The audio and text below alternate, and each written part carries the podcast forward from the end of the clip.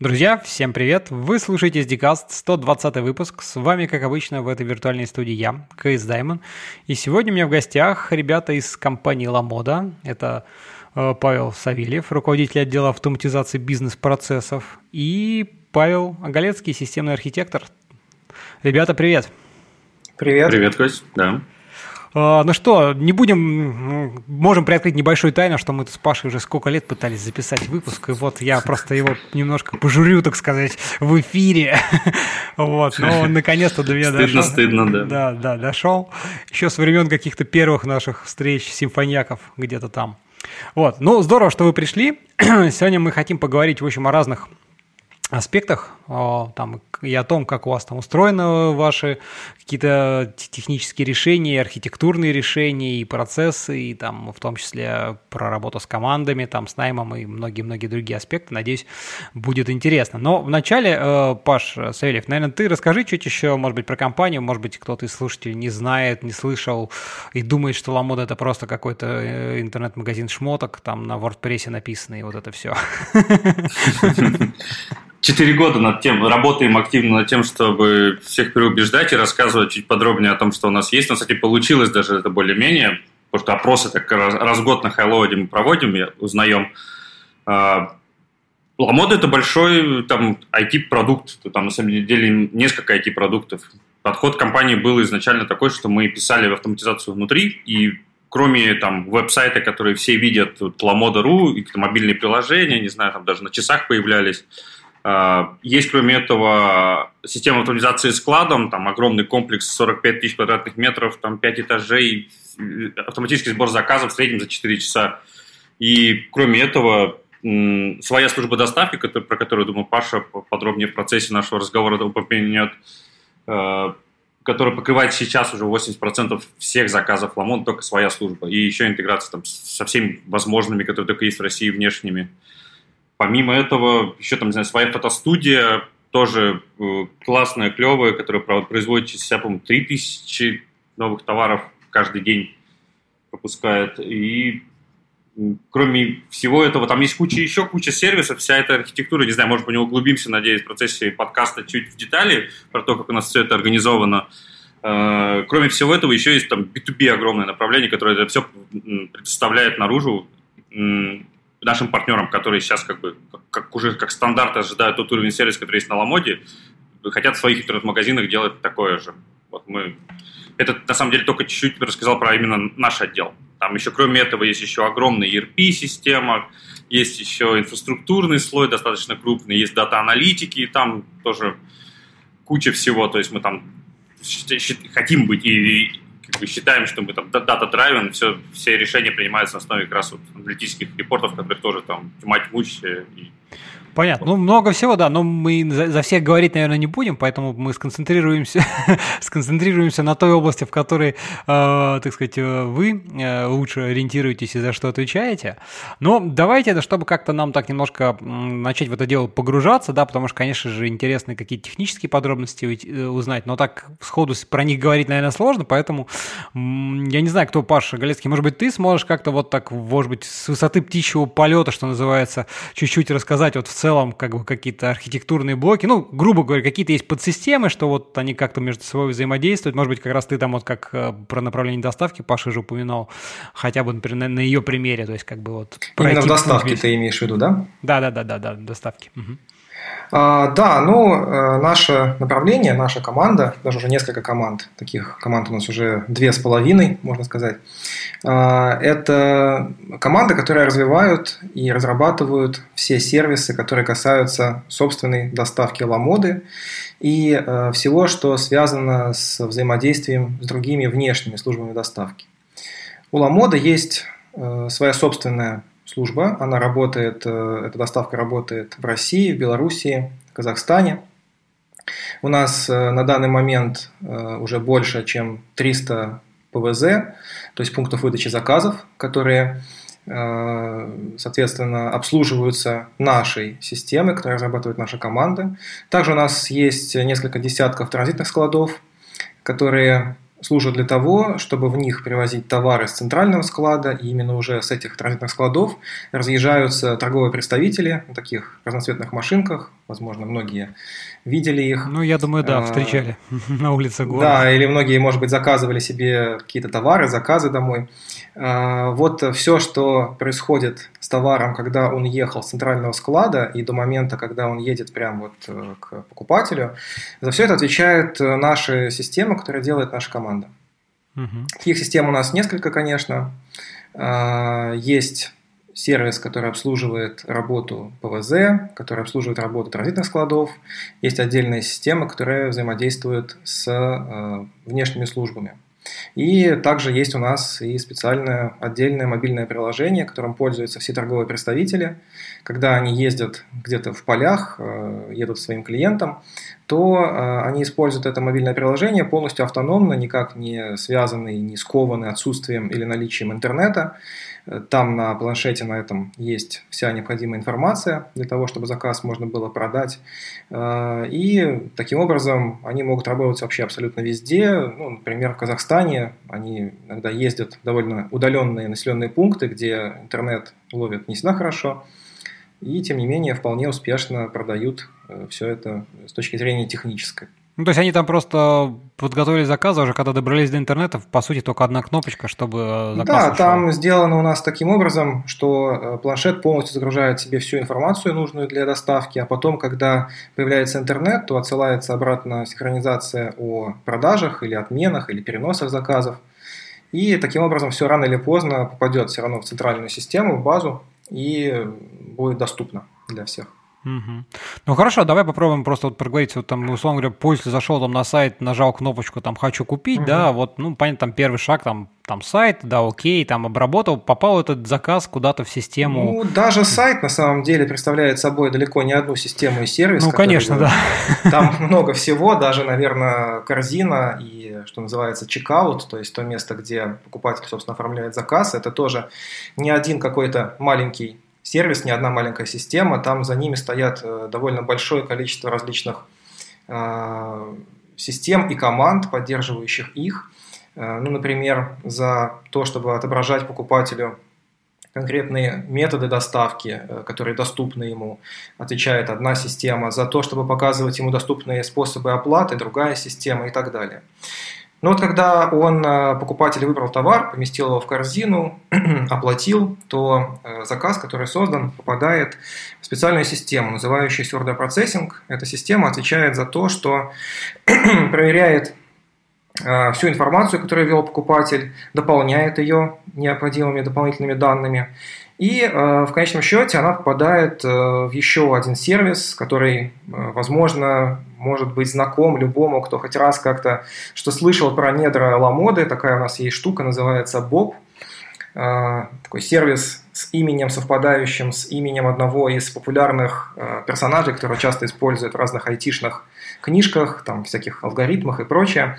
Ну, мы точно не знаем, почему он называется Боб, хотя есть разные предположения об этом. Может быть, действительно потому, что он такое вот имя имеет общее для IT. Может быть, потому что это какой-то бизнес-объект-брокер или что-то подобное. Но фактически это не важно. Главное, что это короткое имя.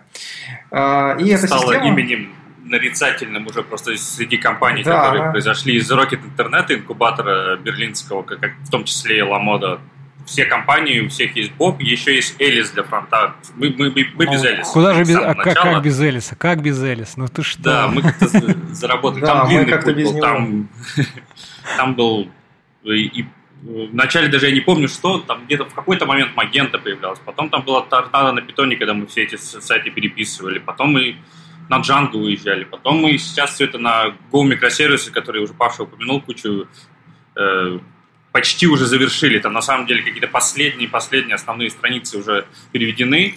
Вот сейчас доезжает. То есть почти полностью веб, веб, весь веб-сайт Lamoda.ru и мобильная, мобильная даже его версия будут на GoLang, наконец-то. Ну, да, ну там большая нагрузка, много РПС, много пользователей, поэтому там очень как бы Go хорошо прижился, хорошо себя чувствует, потому что он как раз решает именно те проблемы, которые есть у ребят, связанные с обработкой всей этой информации, которая есть. В бэкэнде Bob, он написан на PHP. Это, ну, по сути, его можно назвать то, что это система, которая распределяет все, что попадают в него все данные по заказам по разным другим внутренним системам, отвечающим за обработку заказов. Ну, прежде всего, заказ, его обработка начинается с того, что он попадает на склад. У нас есть, э, у Ламода есть собственный центральный склад, э, который тоже автоматизируется силами внутренней команды, отдельной. Э, там тоже уже, собственно, не одна команда, а две, или даже три, наверное, уже, которые пишут две ПО. с половиной тоже. Две с половиной тоже, да. Ну вот, которые тоже пишут ПО для того, чтобы склад работал. И полностью автоматизируют его работу. Это ПО написано на Яве, оно достаточно хорошо, и Ява, и склад под Яву хорошо подходят друг под друга, э, потому что там на самом деле очень много различной бизнес-логики того, как собирать заказы, как их обрабатывать, когда запускать э, то, что называется очередные волны сборки заказов. Ну, плюс, э, наверное, таким самым интересным является то, что этот склад и это ПО, оно взаимодействует с различными с различным оборудованием, которое есть на складе. Конвейеры, сортировщики. Э, оно отдает им команды на то, чтобы куда-то двигать очередной товар, что-то с ним делать, получает от него обратно э, некие тоже данные о том, что там проехало в очередной раз через сканер. И это позволяет складу работать в таком очень, очень сильно автоматическом режиме. То есть большая часть операции осуществляется автоматически на складе. Ну, разумеется, там есть сотрудники, которые в каких-то этапах могут вмешаться, которые э, выполняют те работы, которые автоматизировать слишком, может быть, сложно или там невозможно. Но, тем не менее, большая часть работы склада и то, за счет чего строится его производительность, э, это автоматизация. То есть это автоматические процессы. Плюс э, это же ПО подсказывает сотрудникам, которые, например, собирают товары, о том, где товары лежат, э, куда им нужно идти дальше, плюс еще умеет подбирать для них оптимальные маршруты. То есть, чтобы сотрудник как можно меньше ходил по складу, то есть меньше уставал, ну, меньше времени тратил на сборку. Все вот это делается э, нашим ПО, называется незамысловато WMS, то есть Warehouse Management System, uh-huh. э, и обслуживает работу склада.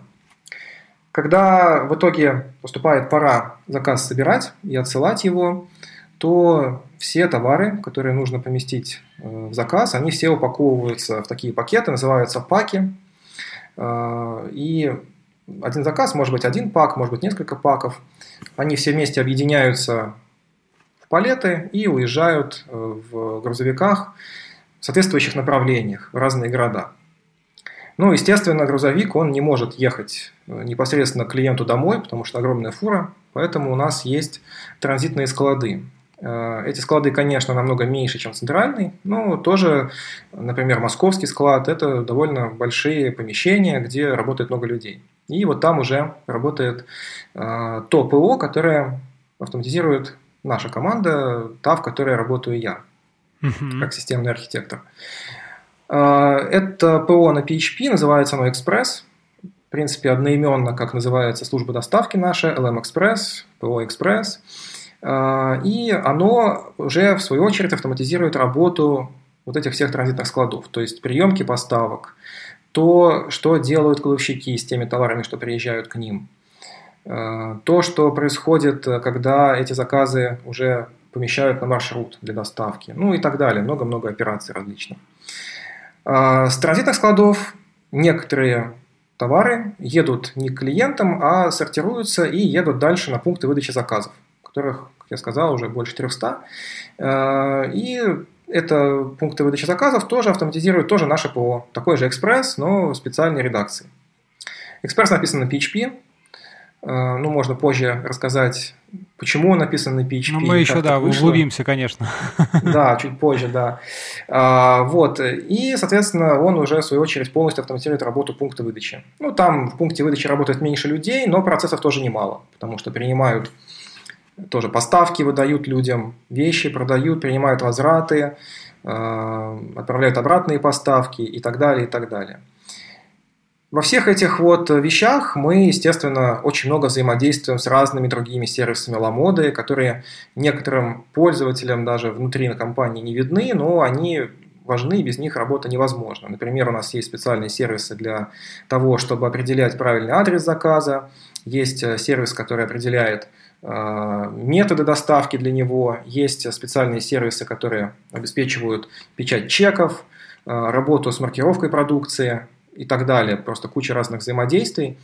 И, наверное, ну, самое вот сложное из того, что есть, если говорить именно про наш вот даже отдел, бизнес-процесс automation – это реализация всей вот этой бизнес-логики, которая есть внутри. Э, так, чтобы, с одной стороны, для покупателя это все выглядело очень просто. Нажал кнопку на сайте, и через пару дней, или даже в некоторых случаях в этот же день, товар тебе приехал домой, ты его получил и довольный пошел в новых кроссовках. Ну, а на самом деле в глубине происходит множество различных процессов, которые для покупателя не видны. И вот чтобы это все работало, чтобы мы не сидели постоянно с саппортом, который может нам прилетать, чтобы это все работало стабильно. По сути, вот это самая сложная часть нашей работы э, внутри бизнес-процесса Automation. Ну да, интересно, интересно. Я думаю, так более-менее уже становится ясно, конечно, что много всего взаимодействий. Вот тут, конечно, самый интересный вопрос – это как э, вот вы строите вот эти все взаимодействия. Ну, то есть тут как бы с одной стороны это э, можно трактовать как там, какие технологии технические, да, сказать, взаимодействия, но э, давай начнем, наверное, начнем чуть-чуть выше, это именно логическом таком уровне, то есть это какой-то у вас там есть некий центральный сервис а там, не знаю, стоит машин, которая там, да, вот, значит, проводит, либо это какой-то такой сервис а оркестратора, который, значит, там, вот ты упоминал, что он там получает заказ, да, дополняет его данными из разных систем, то есть, да, и вот uh-huh. управляет, скажем так, сопровождает весь процесс вот, э, ну, зак- жизни заказа, да, от момента момента, так сказать, оформления до момента, когда он все клиент получил, закрыли, забыли, да, ну, условно. Вот, вот расскажи, как у вас эта бизнес-логика устроена, она где-то как-то размазана, какие-то это там у вас там всякие очереди, э, оркестраторы, как это все происходит? А, да, ну, у нас, э, конечно, есть прям центральный сервис, это вот, как я упоминал, Боб, который, собственно, как такой паук, передает данные в различные другие сервисы. У него внутри, конечно же, есть стейт-машина. Ну, какая-то стейт-машина есть почти в каждом сервисе у нас. Ну, понятно, да. Э, да, ну вот он как центральная система, которую мы периодически пытаемся немножечко распилить, вынести из нее разный функционал. Э, вот он выступает как такое центральное ядро, через которое проходит большая часть информации о заказах, о том, что с ними сейчас происходит, куда они доставляются, какой статус – и всякое другое.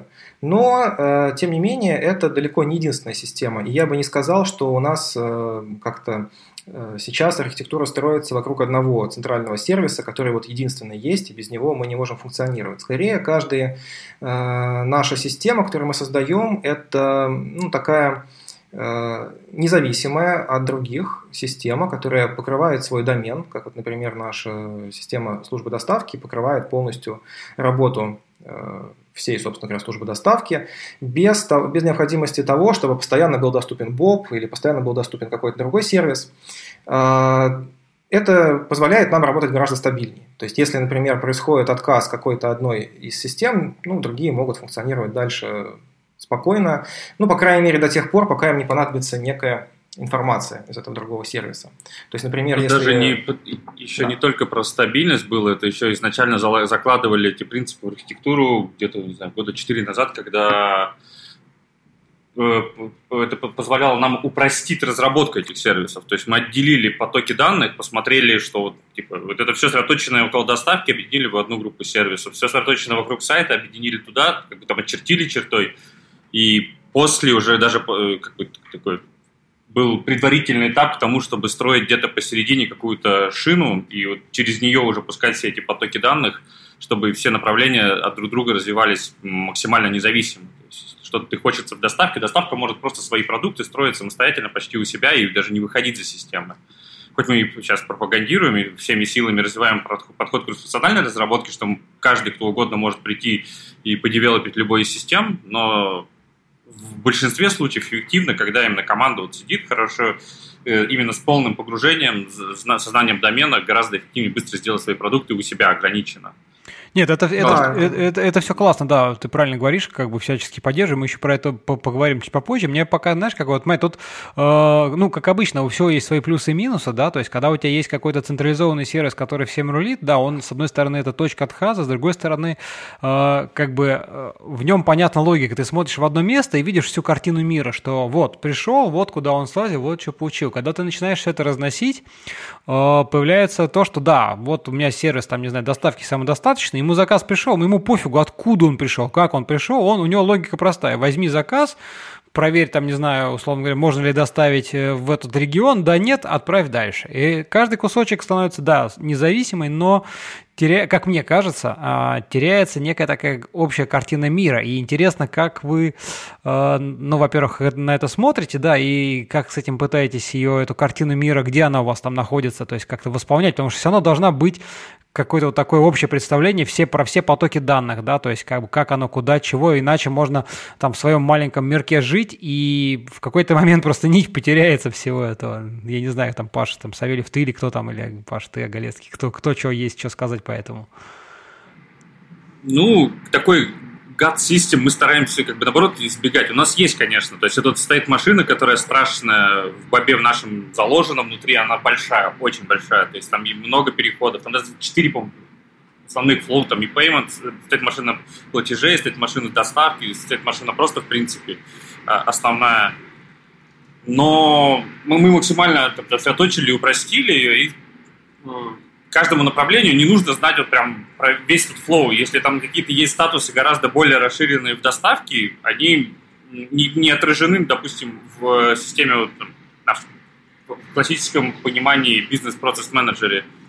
А, и это хорошо. То есть и не нужно, чтобы было какое-то одно место, где ну, single, ну, не знаю, можно ли это назвать single point of failure, но близко к этому что mm-hmm. все-таки тебе постоянно нужно куда-то тыкаться в одно место и разрабатывать его, и да, как-то ну... приоритизировать свои задачи там. То есть от этого стоит лучше, наоборот, уходить со временем. Как, конечно, какой-то общий флоу есть центральный, а детализация уже, она в направлениях своя, и это даже хорошо.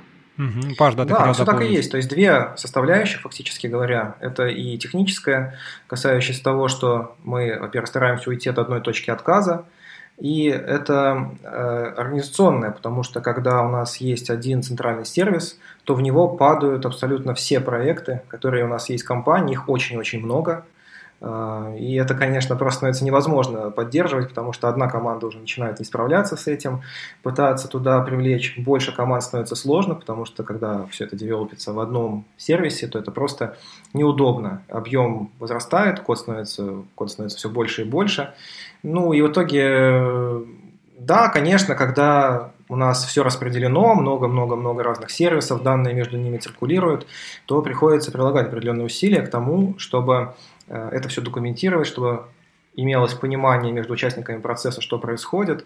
Но э, вот Паша совершенно правильно сказал, что мы э, разделились, по сути, на такие бизнес-юниты, которые внутри себя инкапсулируют ту доменную логику, те процессы, которые есть в этом юните, в доставке, в B2B, в складе и прочих.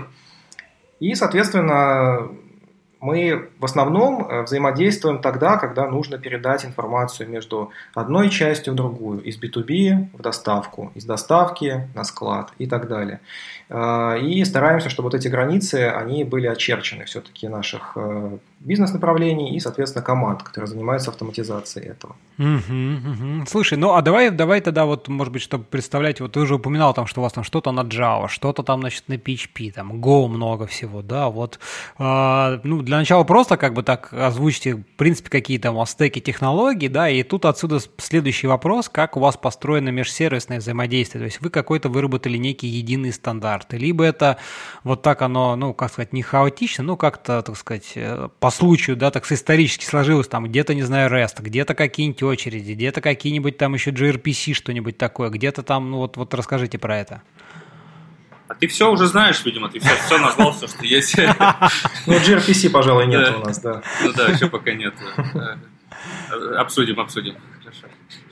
Ну, стандарты действительно заложены между системой. Изначально это был такой банковский подход, и везде был SWAP. У нас там прям enterprise. Он же simple, он же simple. Была... он же simple object. да, очень simple, очень object.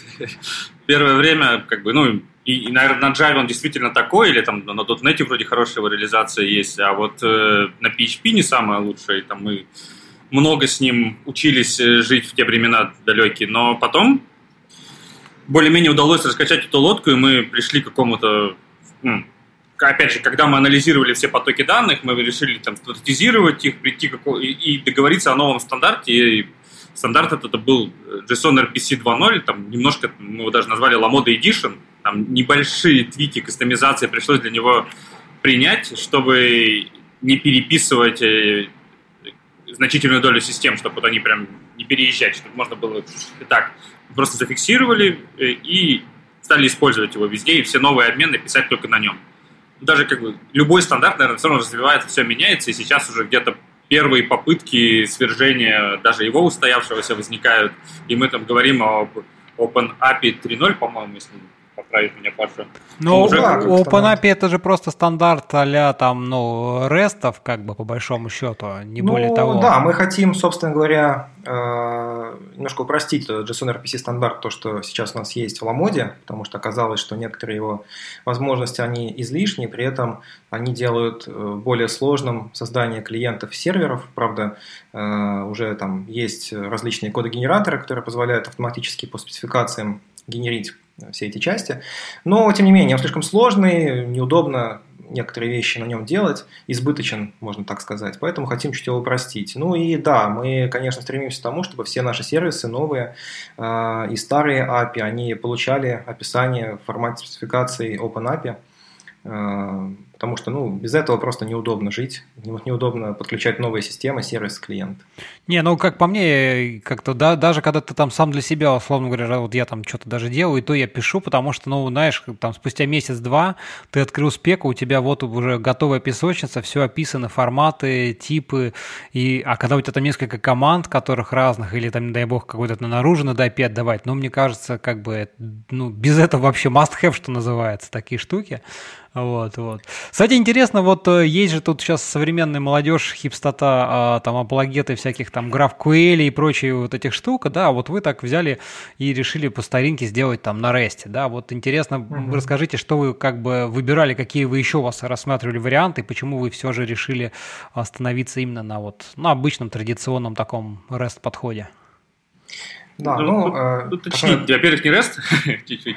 У нас все-таки JSON RPC, да, то есть там у нас есть REST, торчащий наружу, который был еще принят до того, как вот мы вообще стандартизировали все подходы uh-huh. между, между системным взаимодействием. А наружу вот от B2B платформы у нас там прям REST, там такой довольно консистентный. Это есть. Да, ну вдобавок ко всему, э, у нас на самом деле обмены между системами, они довольно сильно предопределяются. То есть мы вот почему еще используем, например, ту же самую спецификацию OpenAPI, потому что мы вообще стараемся э, идти по подходу specification first. То есть сначала, когда техлит планирует создать некоторую систему, он обычно как результат своей работы, э, в числе каких-то прочих артефактов, оставляет э, спецификацию API, по которой потом разработчики могут сгенерировать клиент, сервер и прочее. И э, вот этот момент, то, что мы, по сути, заранее определяем, какие методы нашим сервисам нужны, какие данные они будут отдавать, какие принимать, он довольно хорошо ложится именно на вот такой JSON API, где мы четко указываем, какие поля есть, какие возможны э, результаты и прочее. Э, GraphQL, наверное, возможно, в каких-то случаях можно было применить, но, наверное, он все же так чуть ближе и лучше подходит тогда, когда на момент проектирования API еще не совсем до конца понятно, какие данные нужно будет отдавать из сервиса. И вот он позволяет сделать такое гибкое API, которое потом какая-то другая команда, фронтенд или, может быть, мобильное приложение могут себе там нужным образом адаптировать. Но обычно это все все равно происходит ценой э, пониженной производительности, Потому Но... что там будет либо очень много функций, низкая производительность, либо мало функций, и тогда не очень, как бы, наверное, есть преимущества какие-то перед JSON э, обычным API. Вот, поэтому, поскольку мы обычно сразу договариваемся между нашими командами и сервисами о том, что мы собираемся передавать кому, куда и как, то вот такой строгий API, где четко указано, что он возвращает, что он принимает, какие у него условия использования, он нам подходит больше всего. Ну а в плане того, почему выбран именно JSON, а не какой-нибудь gRPC, э, наверное, несколько причин. Ну, прежде всего, то, что gRPC все-таки иногда в некоторых языках, типа PHP, сложновато поддерживать. Э, наверное, если бы у нас были только сервисы на Go или, может быть, на Java, тогда бы, может, мы его рассмотрели бы как какой-то такой более весомый э, вариант. Ну, во-вторых, э, надо все-таки так еще сказать, что обычный JSON-обмен, его гораздо проще дебажить, гораздо проще его мониторить, там, что-то с ним делать. Можно, в конце концов, взять обычный там, постман, да и только постман, курлом можно взять и вызвать там любой API, посмотреть, что там происходит, в любом логере, все видно. Ну, вот, поэтому такой компромисс между э, строгим описанием и все-таки человекочитаемым форматом, который удобно поддерживать. Классно, да, слушай, ну, мне кажется, очень такой здраво, здравые мысли. А, ну, и, ну, у вас наверняка все равно прикручены какие-нибудь там схемы-валидаторы для того, чтобы все же, так сказать, там, ну, минимизировать выстрелы себе там много где-то, когда там недостающие какие-то вещи, еще что-то такое, вот какие-то инструменты. Ну, коль уж мы начали так разговаривать про IP, может быть, да, расскажите еще, как вот у вас там, ну, окей, IP first вы написали, но какие там тесты, а, обратная совместимость, валидаторы, вот как вы всем этим живете. Потому что понятно, что API, оно все равно появилось, но оно развивается, да, там требуются какие-то доработки, изменения.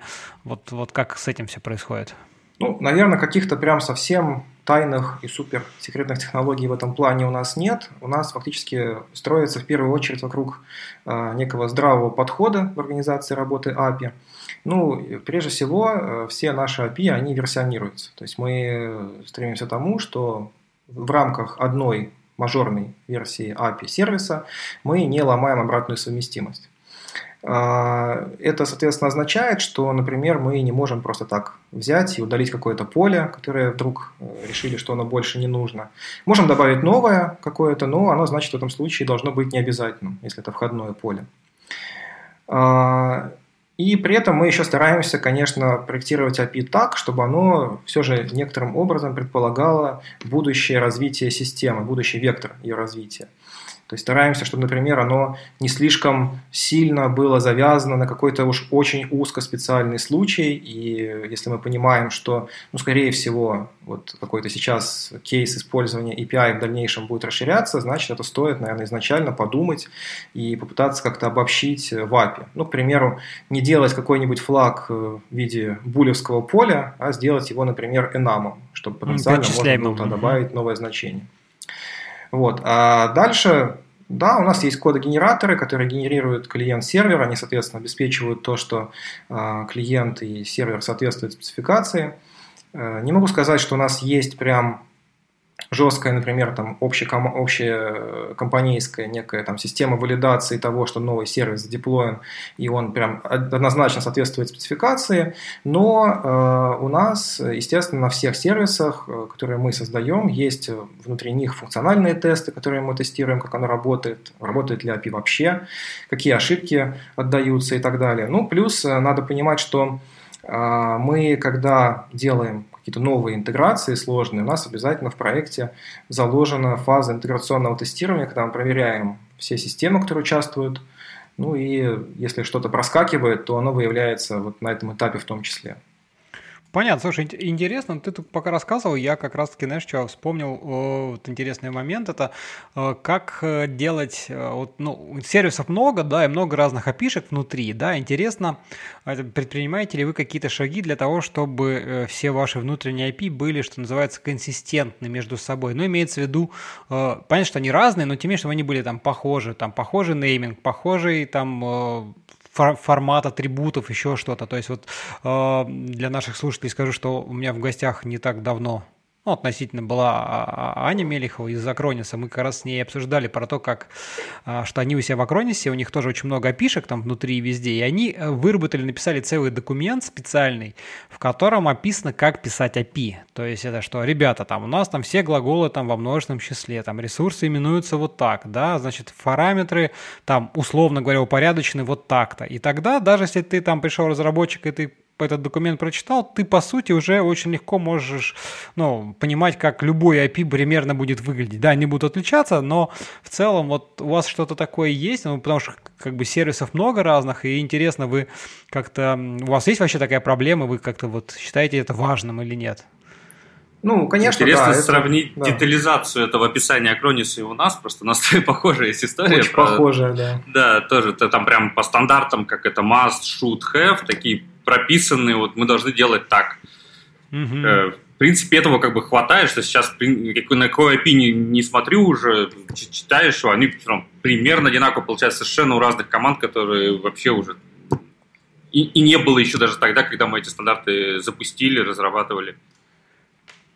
Интересно, интересно, да. Кстати, скажем, что есть такой ресурс, может быть, не знаю, не все наши слушатели видели, знают, называется API Style Book, э, Style Guidebook, ну, я ссылочку приложим, где как раз-таки выложено очень много опишек публичных разных компаний, там, Zalando, Microsoft, еще что-то, и вот я так немножко посмотрел, очень интересно реально посмотреть, как вот люди как бы там за много лет выработали подход, написали этот большой документ, ну, то есть почерпнуть много полезного, если там кто-то думает, строит, у кого-то стоит задача там разрабатывать какие какие-то единые API, то советую посмотреть, довольно, довольно интересно. Вот, так, хорошо, а ну, значит, в общем, э, чё, на чем мы остановились? Окей, есть api да, мы обсудили, что даже форматы какие-то единые стандарты.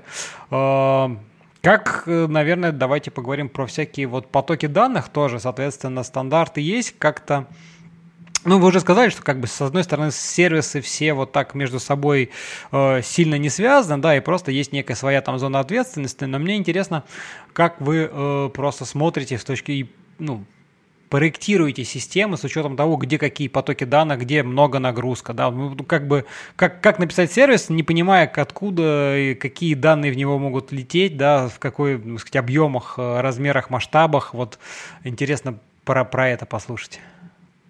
Я, наверное, скажу о верхнеуровневом, просто вот как, какие у нас основные потоки данных, в принципе, недавно расписывали и пытались как-то даже систематизировать, и получилась довольно интересная картинка, как вот есть там какой-то flow предзаказанный, где существуют там продукты и их поступления в Ламоду. И, по сути, оно также отражается в наших потоках данных. Дальше есть там сами заказы, когда они возникают уже, там, и, и с ними есть там flow платежей отдельный, и, так, и не знаю, сколько у нас было, где-то по 10, наверное, таких э, квадратиков получилось. Потом по линиям мы отмечали, сколько у нас там в каждой из э, этих флоу систем участвует. Угу. Позволило немножечко стандартизировать подход и как бы показало, насколько у нас там связанный клубок в некоторых местах есть. Ага, интересно. Да, пытались его распутывать, чтобы ну, не дубли... таких дублирующих потоков не нашлось, каких-то совсем э, нелогичных. Все со временем ну, не знаю, раз, развивалась закономерно, и прям проблем таких прям ярких там нет. А как э, в рамках разреза сервиса, я думаю, Паша точнее расскажет.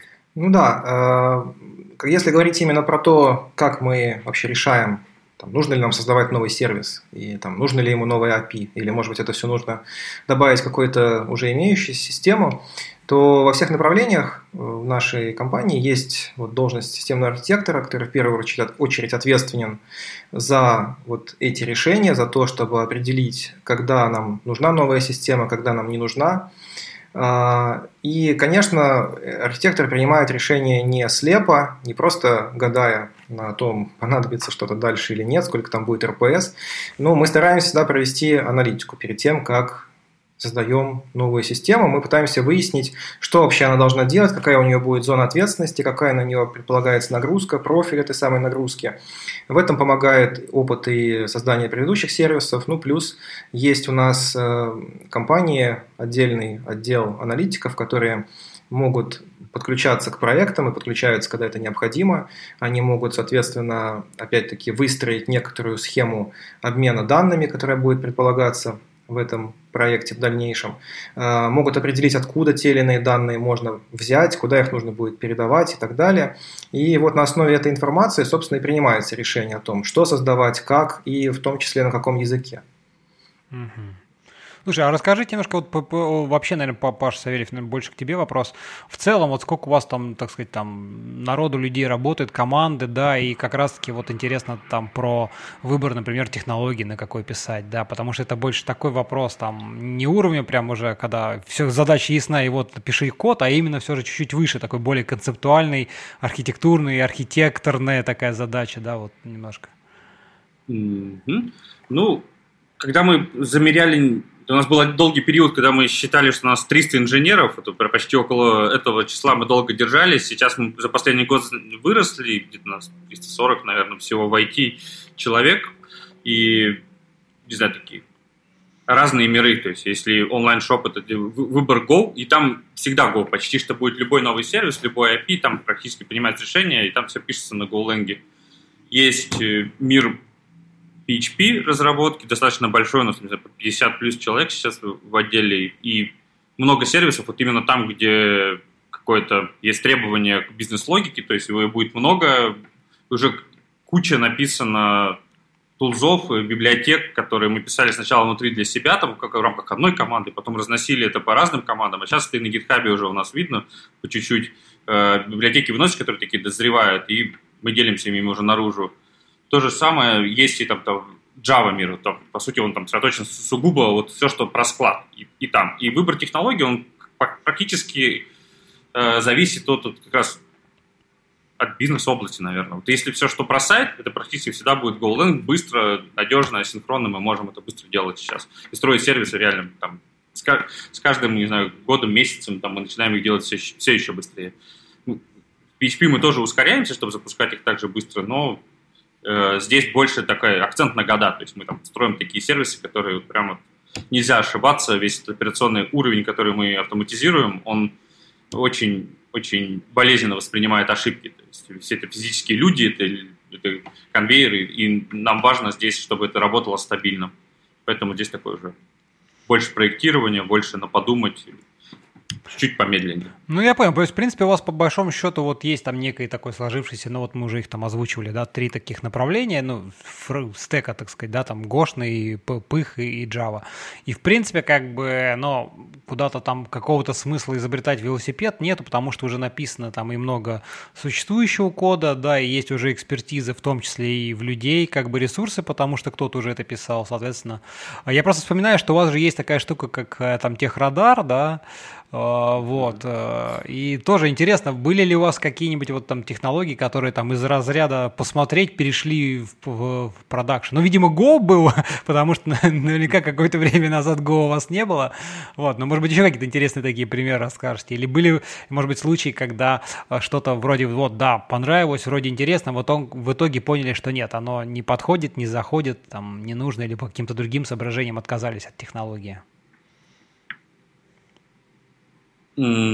попробовать бы что-то такое вспомнить. Радар действительно есть, он его, его затеяли, в принципе, вообще просеять. Казалось, что у нас много-много всего, это вообще зоопарк. Потом посмотрели, просто какие-то технологии сразу внесли на запрет, что просто они дублирующие под наши, и они как бы потихонечку совсем выпалили где-то, ну, на новый, новое ничего на них не начинается. Uh-huh. А, такой путь э, из триала точно в UEGS в свое время прошел и там добрался до... Сначала где-то в бэк-офисах чуть начинался, потом и, и сам сайт, и вот технология вышла все-таки не React, не Angular, а именно GUI. Хотя они примерно чуть ли не в одно время мы так затевали вот именно переписывание э, сайта.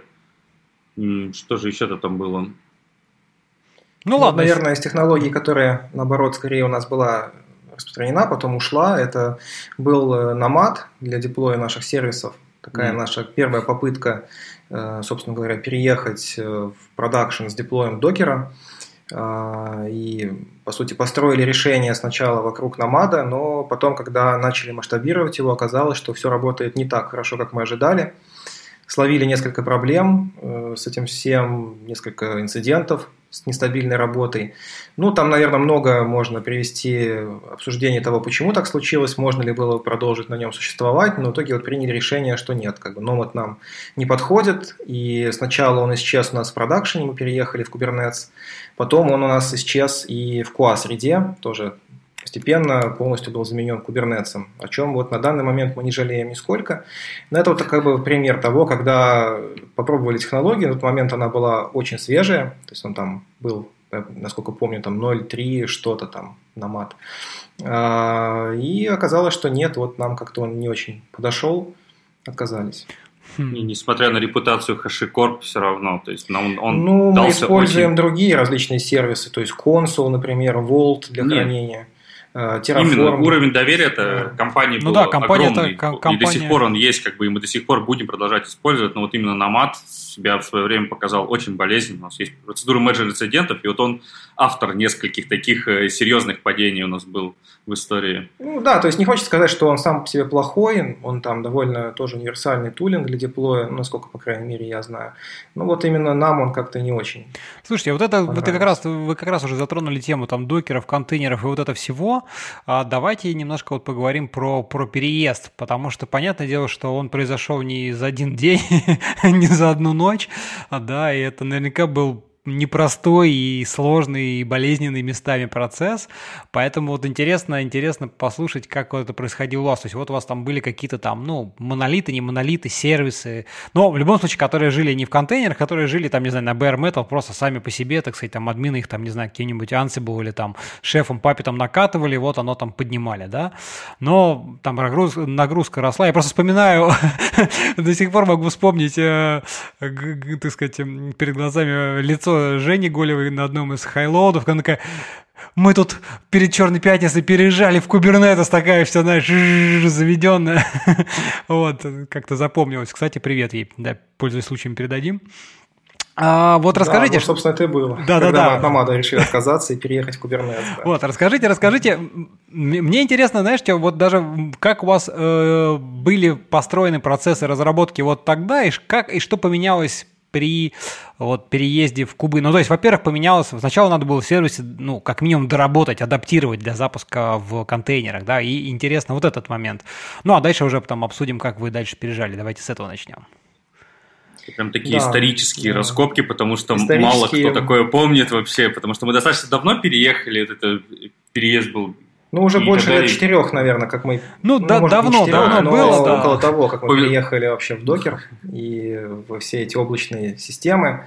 Ну да, до этого деплоились, э, по сути дела, на виртуалке, как, наверное, многие другие компании. В принципе, ты указал совершенно ну, правильно. У нас скрипты. был некоторая особенность. У нас еще был в продакшене FreeBSD, совсем, совсем да. давно, да, и JLE FreeBSD. Из того, что у нас была команда очень крутых админов, там и, и выходцы из Рамблера, сейчас там они в Инжинсе все вместе, и с ними вот это было. Там, конечно, они мега крутые профессионалы, но у тебя это деплой туда выглядел так, что ты приходил с ними, садился, глазами Вими смотрел, что там вставить, э, как, как там что исправить, и потом это все деплоилось. Это было такой знаю, сейчас это такой допотопный период, ну, потом понятно. это все переезжало, и мы там экстренно мигрировали, и, как всегда, у нас большие технические проекты обычно затеваются, там, знаю, может быть, скорее всего, в e-commerce во всем так, э, легче приоритизировать и договориться, когда ты говоришь, что у тебя Black Friday, нагрузка будет в 6 раз больше, и тебе надо как-то замасштабироваться и удерживать это все будет. И всегда вот период с лета начинается веселье. Так, так, был период с переездом в докер – мы там экстренно-экстренно все запаковывали, засовывали, и хотя бы на Намаде даже проезжали э, Black Friday. Потом через год практически, если я не ошибаюсь, может через год, может через два, мы там экстренно все в Kubernetes увозили, потому что Намад пару попыток, как я уже упомянул, он там при попытке его что-то обновить, пошатать, потрогать, он неожиданно ложился и не хотел подниматься. Угу. Слушай, ну вот расскажите, да, как, какие у вас, во-первых, там были там технические сложности, когда вы все это в кубы запаковывали, много ли было каких-то проблем, либо все прошло более-менее безболезненно, ну и вообще как этот процесс выглядел, то есть вот интересно, что там запаковать PHP это одно, так сказать, в контейнер, запаковать там Go другое, то есть ну везде разные используем, где-то какие-то системные больше, где-то просто бизнес-логика, которая там запрос-ответ в базу, да, и это там в разы проще. Вот интересно, какие у вас были с этим сложности?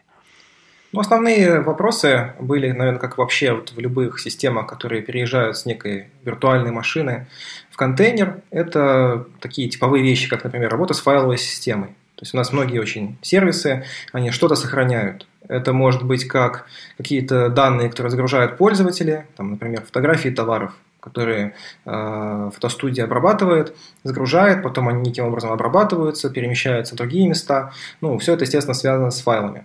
Это могут быть и какие-то, вот если там про PHP говорить, допустим, ну, кто-то хранит там сессии в файлах, может быть, когда-то, да, там. И, соответственно, когда у вас это все размещается на одном виртуальном сервере, у вас нет проблем. Когда вы начинаете переезжать в докер, где у вас каждый контейнер независим, когда каждый контейнер может в любой момент подняться, может в любой момент быть остановлен системой, то вы уже не можете себе такого позволить, вы не можете хранить никаких данных, которые можно потерять или которые должны быть доступны сразу нескольким копиям вашего приложения внутри контейнера.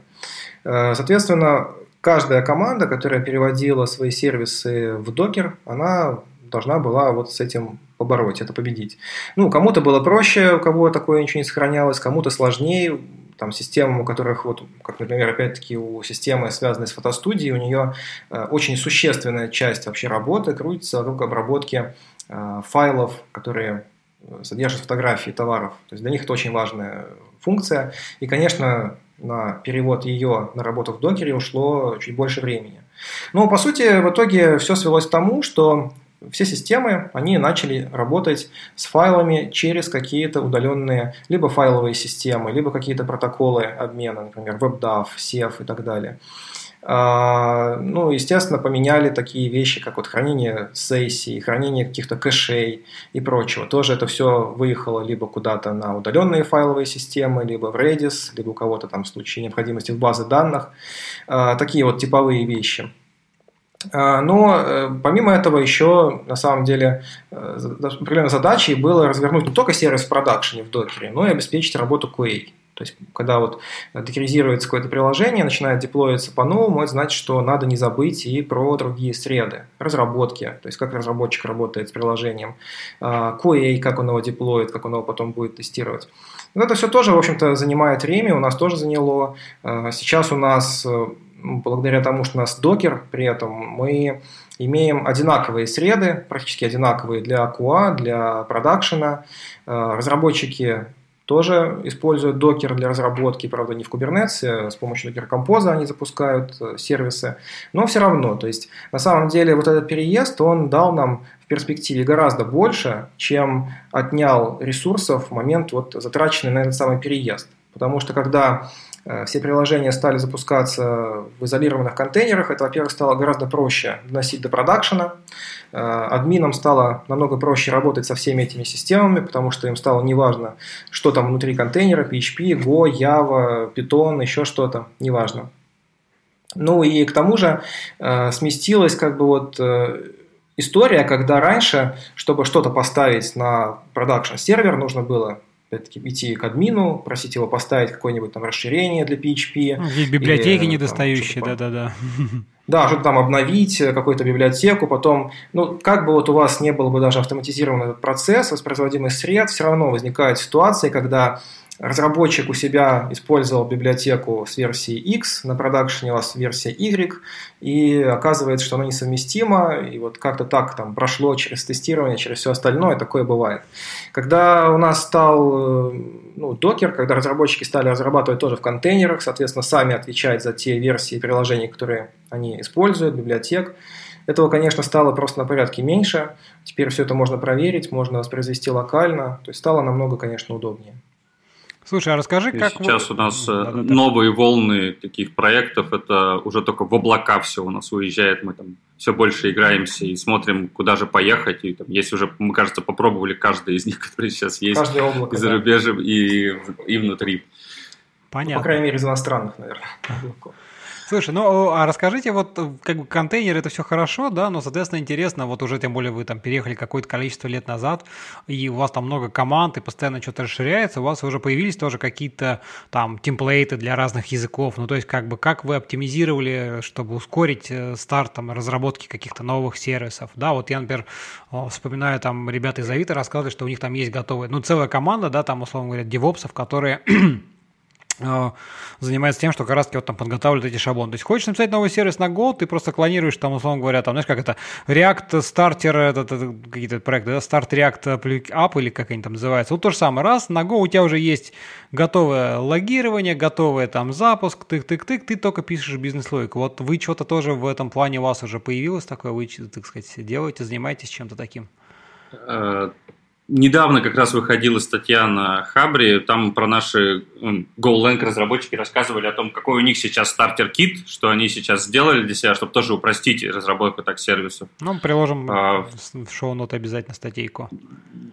Да, а в PHP мы пробовали начинать, как давно такой скелетон еще делать, но вот идея в итоге после некоторых споров и обсуждений отказались и ушли в сторону собирать такой конструктор каждый раз, потому что поддерживать это скелетон application, если у тебя нет такой выделенной команды, по, по сути, получается э, невозможно, как отдельный проект, который нужно mm-hmm. постоянно mm-hmm. актуализировать, а без бизнес-потребности в него не полезешь, он бывает устаревает. И мы пошли под, под подходом, что просто все покрываем библиотеками, там у Паши есть э, глобальная идея довести это до состояния, чтобы там буквально заводилось все одним require logger, require там мониторинг, и это все вместе собиралось и склеивалось, и вплоть до там инфраструктуры даже что-то, чтобы под это подтягивалось. Классная цель, мы будем как бы идти в эту сторону, но пока еще мы на пути.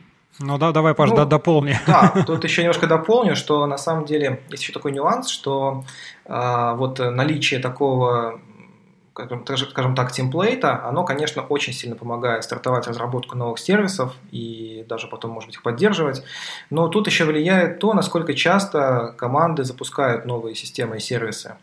А в Яком направлении нашей компании там реально вот такие новые микропроекты, они появляются очень часто. И появление новых маленьких сервисов на Go, оно тоже происходит очень часто.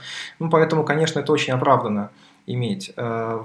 В нашем отделе новые сервисы тоже появляются, но все же несколько реже, потому что каждый наш сервис это скорее такая немножко большая платформа, большая какая-то система, э, и она постепенно со временем, поскольку в нее добавляются какие-то новые проекты, изменения, у нее в конце концов своя весьма специфичная, часто так бывает, предметная область, она все равно довольно сильно уходит от э, каких-то других систем по своему составу. Но это не значит, что она принципиально отличается, конечно. Там тоже есть докер, мы там используем, например, базовые образы для, например, там Nginx, для PHP приложения, общие какие-то базовые. Мы используем библиотеки и тому подобное. Но часто в некоторых системах есть какая-то прям вот специфика определенная, которая не позволяет иметь им прям абсолютно одинаковую э, инфраструктуру, вот это как бы шаблон с остальными системами. Поэтому у нас э, какие-то шаблоны есть, ну вот типа базовых контейнеров, базовых э, чартов для деплоя, но э, все-таки мы как бы немножко, система у нас немножко изолирована. Mm-hmm. Понятно. Ну, так сказать, оно вы как бы стараетесь обобщать, там, если говорить там, про PHP, больше на уровне именно каких-то библиотек. Ну, то есть не именно как темплейт, а просто как переиспользовать какие-то вот, э, выносить модули, которые можно просто переиспользовать в, разных в разных местах. Ну, да, да, именно так. Это так. Это, да, это так. Плюс мы вообще стараемся, чтобы у нас, конечно, было побольше библиотек, которые open source, э, но при этом мы выбираем, стараемся выбирать их качественно, чтобы они поддерживались, чтобы они не умирали, там, чтобы у них было какое-то сообщество. Это удобно, это просто как бы просто поддерживать потом, не надо самим постоянно что-то менять. Ну, что-то, что вот очень часто мы используем между системами, это выносим собственной библиотеки. Ну, часть из них есть на GitHub, часть в внутренних репозиториях. Да, ну про GitHub мы еще и про open source еще поговорим, да, пока что, пока что еще не добрались. А вот еще, как бы, так сказать, пока еще далеко не ушли от контейнеров, интересно, как вы э, мониторите ну, их там, не знаю, актуальность, обновляемость, да, там, системную часть, потому что с контейнерами же тоже как, как бы их там задеплоил, вот он там все, там, да, висит где-то что-то, и там и системные бывают какие-то, надо там security фиксы, ну, то есть пересобирать какие-то базовые контейнеры, есть потребность, да, там еще что-то, у вас как-то, каждая команда сама за этим как-то следит, у вас есть какие-то сервисы, вы используете э, даже там для кубернетиса, которые там умеют аудит, да, делать и там какие-то показывать, вот расскажите про это. Ну, для Kubernetes, наверное, нет. У нас э, нет прям такого контроля за каждым контейнером, запущенным там. У нас есть при этом для библиотек, у нас есть, например, там в PHP security чекеры, которые мы прогоняем периодически, ну и вообще там, например, при каждом комите, и который может э, выявлять некие выявленные уязвимости в библиотеках, чтобы можно было их обновить. Следим в целом за бюллетенями, которые публикуют о каких-то таких распространенных уязвимостях, и когда такое возникает, то, ну, в зависимости от, то есть если это есть базовый контейнер, мы его обновляем, и тогда команды просто на него переходят. Если какие-то собранные командами, соответственно, обычно ставим на на каждую команду ставится задача о том, чтобы обновить соответствующее приложение. Но плюс к этому мы вообще э, такой подход имеем, что в продакшене наши системы, они довольно сильно сегментированы в плане защиты информации. Ну, то есть э, не из каждого сервиса можно пойти в каждый. Не из каждого сервиса можно пойти в интернет. Ну, естественно, далеко не в каждый сервис может попасть трафик из интернета. И это очень сильно защищает от различных проблем, не только от безопасности, каких-то проблем с безопасностью, но даже просто от ошибок, от того, чтобы кто-нибудь случайно не травил свое девелоперское окружение на прод и не создал там 100 миллионов э, неправильных заказов или, наоборот, там что-нибудь не удалил. То есть это защищает от э, даже гораздо большего количества проблем, чем некие э, уязвимости безопасности. Но мы за ними, конечно, следим, стараемся обновлять своевременно все, что такое есть. Ну, плюс мы вообще в целом стараемся обновлять э, версии ПО, которые используем. Это касается и версий, допустим, там языков программирования, э, версии PHP. У нас, например, сейчас почти все системы, они уже перешли на 7.4, ну, большая часть, наверное, на 7.3, там, может быть, и на 7.2 есть, но как бы даже ниже семерки у нас давно уже там, уже очень давно нет ни одной mm-hmm. системы. А, вот. Плюс библиотеки, которые используем, фреймворки, которые используем, то же самое обновляем. То есть стараемся просто, чтобы наш стек в том числе был еще и актуальным, современным. Потому что если сидеть на каких-то допотопных э, версиях библиотек, да, там может выявиться в них какая-нибудь проблема безопасности, но можно неожиданно обнаружить, что уже ничего не обновляется, никто ее не поддерживает, и обновляться, собственно говоря, и некуда становится. Вот. Поэтому стараемся так комплексно подходить к этому делу. Слушай, а Мы вот... делали аудит да. еще достаточно такой ну, серьезный, когда прогоня... прогоняли, в принципе, все зависимости, которые есть во всех наших там Composer, JSON, там NPM и зависимостях полностью по всем языкам, такую универсальную тулзу какую-то внутреннюю, думали, может, когда-нибудь доведется.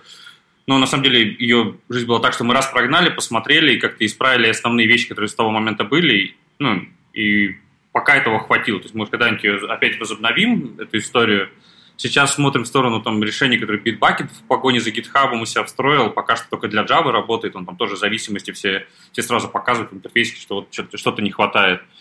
Ну и на GitHub сейчас уже регулярно ко мне отчет падает про наши библиотеки, что мы там в парочке сейчас уже есть завис... уязвимость. Security Advisor, Что да, выйдет быстрее, да, да, что выйдет быстрее, подкаст или мы ее исправим?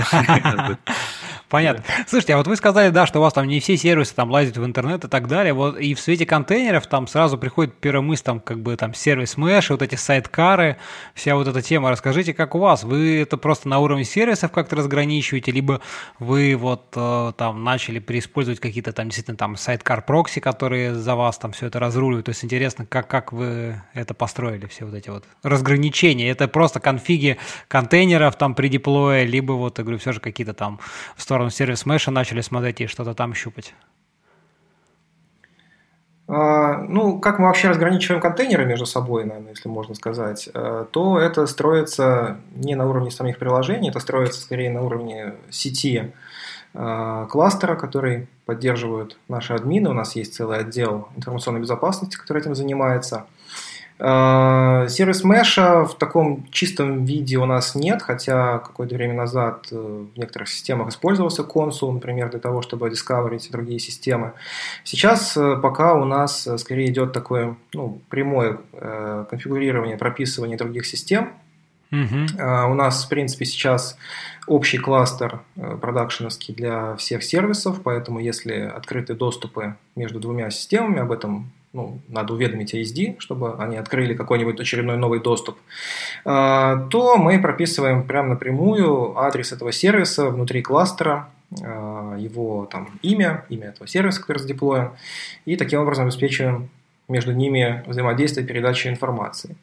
Вот. Ну, тут надо еще отметить, что у нас э, есть довольно много взаимодействий не только внутри наших вот систем, задеплоенных в Kubernetes, но мы, например, также взаимодействуем с ERP-системами, которые э, не в Kubernetes, это отдельные большие вообще штуковины, это Axapta, это 1С, вот, и они вне кластеров, с ними тоже, тем не менее, обменов много, тоже мы их прописываем явно, на них также есть сегментация, там защита от лишних, э, чтобы лишние туда не ходили. Вот, таким образом примерно сделано.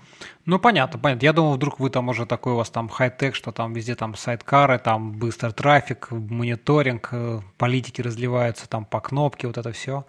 Я понял. Ну, Хорошо. А вообще когда-то в эту сторону смотрели, вот как вы вообще, в принципе, ваше там мнение, впечатление там вот о сервис-мешах вообще, как бы насколько оно может, ну, думали, не думали что-то такое использовать, либо все считаете, что, в принципе, вот такое прямое конфигурирование вас пока вполне себе там устраивает?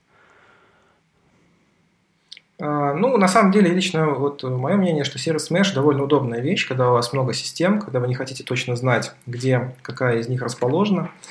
Вот, поэтому, ну, возможно, что мы когда-то к этому придем, пока такого нет. Э, я не могу сказать, что нас прям вот не устраивает прямое конфигурирование связи между сервисами, потому что мы часто, например, помимо э, ну, каких-то URL там и прочего, мы можем какие-то детализировать э, параметры подключений, тайминги и тому подобные вещи. Вот. В принципе, оно справляется своими задачами на данный момент полностью. То есть нельзя сказать, что мы там где-то страдаем. Но чем больше систем, чем больше взаимодействий, если опять-таки добавится сюда когда-то в будущем, например, там размещение одних систем в одних кластерах, других в других кластерах, э, то, наверное, да, сервис Mesh нам бы помог, но пока нет. Пока у нас нет таких вот прям острых прям необходимости на него переходить. Ну, в соседнем бэклоге я его уже видел. То есть он там бывал как раз, где GoLang, много сервисов, там да. Понятно. Глядишь, доберемся. Ясно. Слушайте, ну хорошо, да, с этими с технологиями вроде более-менее понятно, да, давайте, давайте, наверное, и вернемся еще все еще к людям, потому что там, Паш, ты упоминал, что у вас там и команды расширяли, ну, расширились там за последний год, да, и тут тоже много-много интересных тем, которые хотелось бы обсудить, это и, так сказать, там, про, про найм расширение, и вот мы немножко затрагивали тему там шаринга знаний, да, так неявно, но, возможно, может быть, еще какие-то аспекты этого момента проговорим, потому что команд много, и там вот опять-таки библиотеки ячейки, когда вы выделяете там некий единый, вроде как, да, как понять, что она используется больше, чем в одном месте, как там новый, новому сервису где-то уже почерпнуть информацию о том, что на самом деле вот этот кусок уже ребята там соседней стенкой написали, да, а, и, ну, давай, давай, давайте, давайте, наверное, поскольку уже это затрагивали, давайте начнем с шаринга знаний внутри команд и вообще внутри компании, да, а, вот, вот, если у вас такое, в принципе, потребность и чувствуете вы эту проблему, когда действительно там хочется, ну, вынести что-то в единое, и как донести это до всех, э, вот какие-то такие процессы есть у вас внутренние, Паш Савельев, наверное, ты, ты наверное, лучше подскажешь. А, тут смотря откуда посмотреть, с какого угла. То есть есть, э, как для шаринга знаний, есть конфлюенс, который мы используем там вдоль и поперек, и все выносим всю информацию, которую только можно туда. А, опять передадим привет Жене Голевой, который отвечает не только за внешний шаринг знаний, но и за внутренние конференции. Такой у нас формат есть IT-фестов. Это именно вот просто рассказывать от команд что-то, кто-то в чем-то хорош, и, или просто даже сейчас что-то сделали, попробовали, и постоянно, постоянно на поток это. То есть сейчас страница докладов, которая внутри прошла за, Лабот за все время, это уже там она уже в архив убрали. Часть просто очень много, и в принципе этого, кажется, хватает. Есть какие-то общие чаты, какие-то чаты сосредоточены вокруг технологий, то есть там вот PHP-шный чат, он там 50 плюс человек, есть там какой-то угол ленга свой. И, в принципе, кто как-то вокруг... И притом это как бы уже не связано с отделами, или как... Это просто все, кто пишет или как-то интересуется этой технологией, и там могут зайти и обменяться какими новостями, которые происходят вне компании, такие в рамках компании это все делится и обсуждается. Угу. Ну и есть там такая совсем глобальная вещь, которая вот прям на все IT раскатана, это техническая ипотека, которую мы ведем общий канал такой название. Это не наш проект целиком так называется. Это каналчик, э, который просто глобально публикуется любые новости, такие, которые related на вообще всем IT. Войти. Ну, то есть к тому, что так, вот судя по тому, что ты говоришь, как бы вы вот прям такой явный каких-то таких э, сложностей или каких-то проблем с этим не видите. То есть, в принципе, вот хотя у вас там, ты сказал, там 300 с лишним там человек, да, как бы разработчиков по большому счету, э, и, в принципе, достаточно вот этих чатиков таких там тематических, ну, имеется в виду там по языкам, по направлениям, не знаю, там по каким-то технологиям, где, в принципе, и Confluence, ну, просто Confluence, как понять, что все заносится, это хорошо, да, но ты не будешь просто так лазить по нему и искать в поисках, так сказать, там, а как кто-то сделал, там, не знаю, логирование, еще что-то. Вот все равно же как-то, ну, где-то там услышал, увидел, то есть какое-то должно быть некое стимулирование, да, этих процессов. Вот ты сказал, что у вас есть вот эти IT-фесты. Как часто они, кстати, проводятся? Они у вас? Сейчас даже почаще пустили, то есть сейчас чуть ли не два раза в неделю было, там, раз в неделю. Ну, это когда на удаленке все стали, чтобы немножечко все почувствовали, что мы как бы э, рядом, вот, мы все, все, все, все тут есть, как бы. Э, сейчас почаще и они. Еще дополнительно есть на всю компанию, то есть компания помимо IT еще есть куча отделов, которые там LALAP называется у нас внутри. Там другие, другого формата встречи тоже пускаются довольно часто. По конфлюенции, по всем тому, что происходит в компании, есть некоторые такие дайджесты, которые выходят. Там есть на всю компанию дайджест новостей, который раз в неделю выпускается. Сейчас я видел в воскресенье у нас там команда аналитики э, дайджест полезной документации, которая тоже раз в месяц публикуется. И там просто самые, вот, то, что последнее обновлялось, проекты, которые шевелились, ты можешь по ним зайти и почитать, по ссылкам походить, посмотреть вообще, что происходит. Ну и в принципе просто, не знаю, там я лично всегда преследовал подход фиксировать все, что только можно, ты фиксируешь Confluence, и как только тебя что-то спрашивают, если ты не можешь ответить ссылкой на Confluence, как бы это плохо.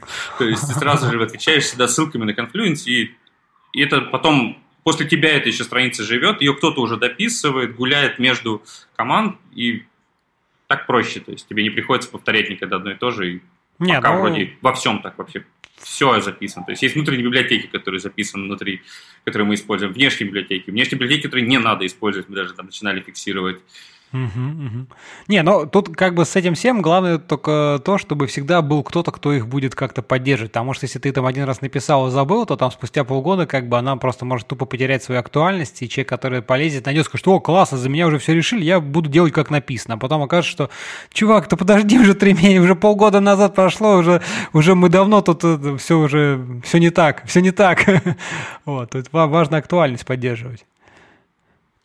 Это правда, да. В каждом разделе есть э, вкладочка «Архив», там, в которую э, утекает все, что вот такое наткнулись и посмотрели, блин, да это же совсем не так. И, ну, поддерживается всеми. То есть нельзя выделить группу аналитиков, которые будут сидеть и без конца и края мы в это особо не верим, которые будут поддерживать. У нас, в принципе, подход такой во всем сохраняется. То есть и нет, нет таких аналитиков, поддерживающих документацию только в Confluence. Нет разработчиков, которые только саппортят. У нас распределяется всегда это по команде. Нет релиз-инженеров отдельных. У нас всегда в команде есть все, все что по кругу порелизили и знали там буквально всю жизнь application, там, от старта до проблем, до релизов, и также с документацией о приложении, что ты, тебе нужно, ты, ты, есть потребность, вот ты идешь и пишешь об этом, актуализируешь. Или если не нужно, устаревает, окей, архивируется, уходит.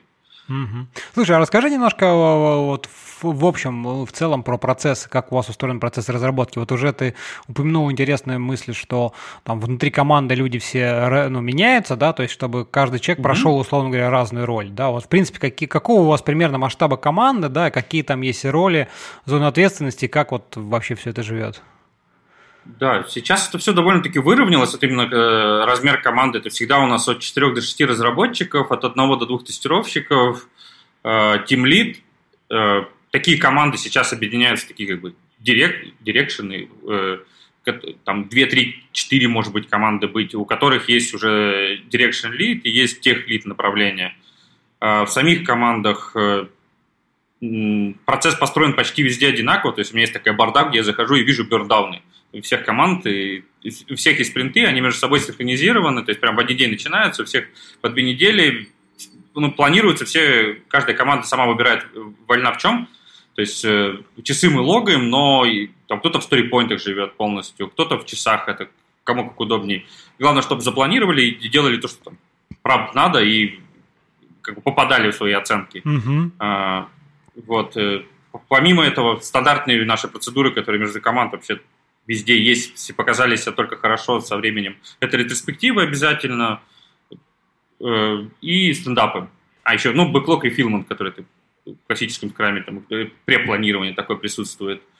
Вот, с точки зрения процесса. С точки зрения самих команд, в командах вот, я расписал основные такие роли, но разработчики там э, перетягивают на себя различные бирки в процессе жизни спринта. Это когда ты можешь быть и support-инженером, то есть ты там, просто неделю на саппорте, тебя там толком вычитают из capacity спринта, не планируют. Есть релиз-инженер, который там релиз, он не, не все время релиз, он может и подевелопить, конечно, не так долго время релиза занимает, да и support не столько в основном. А, то же самое еще есть очень важная такая, так сказать, э, роль это техлит. То есть техлит не обязательно вот направление, техлит не обязательно тимлит, техлит это и старшие разработчики в команде потихоньку на себя берут такую ответственность и учатся, собственно, на рост такие позиции техлиста проекта, которые принесут его от самого начала, как только там бизнес пришел с идеей, с какой-то направлением, что надо делать, конечно, доказано, посчитано, все, что мы точно это должны делать, но потом вот эту неопределенность надо как-то переместить, наложить на ограничения системы, и вот это не обязательно делать тимлит или какой-то аналитик, это может быть и разработчик – и потом релизит, саппортит, э, графана бородами там обкладываемся, чтобы смотреть все это, понимать, э, ну и тоже ответственность за алерт, там, что, что все случилось, чтобы всегда узнавали, если что-то сломалось из того, что он зарелизил. Ну, это вот. такая, ну, такой, такой, такой больше, знаю, из, извини, Паш, дополню, mm-hmm. не прям, чтобы такой там техлит, это больше, скорее, такой, как бы, уже такой продукт оунер маленький, то есть вот он взял какую-то фичу, по сути, да, и довел ее от бизнес-идеи до конечной реализации в такой, ну, в, в полноценном смысле в продакшн, то есть протащил, выбрал технологии, расписал, все сделал, и там мониторинг, вот это вот, заканчивая фидбэком. Ну, в каком-то... Технический продукт оунер. Да, да технический, да, да, технический. Он прям вот владеет ей от начала до конца и как бы полностью его ответственности. Угу. На performance review потом он там, конечно, это всегда засчитывается, и с определенного грейда это является ну, не обязательным, но то, что тебе помогает вырасти именно дальше по, по, по грейдам, наших ожиданиях. Угу. По процессу, еще раз уж мы тут просто я сразу расскажу, что в принципе все спринты состоят из э, не только там мы делаем бизнес, бизнесовые эти проекты, там бизнесовый проект на самом деле 50-60% в каждом спринте. Ну, это, эта цифра плавает, но есть, кроме этого, еще и бакет такой техдолга, обязательно всегда 20-30, тоже довольно классическая вещь. Кроме этого, бакет саппорта и там процентов 10 самые там приоритетные баги, которые не так срочно надо ценить. И еще такое ну, нарушение всех скрамов, там, а, совсем каноничных адептов, это там unplanned support, это когда мы понимаем, что все равно что-то прилетит, и как бы не бывает идеального мира. Там, Просто закладывайте на это время. Угу. Да, да, буферочек мы всегда закладываем. В разных системах чуть-чуть он пляшет, где-то это побольше прилетает по старшей системе, где-то поменьше. Но это есть.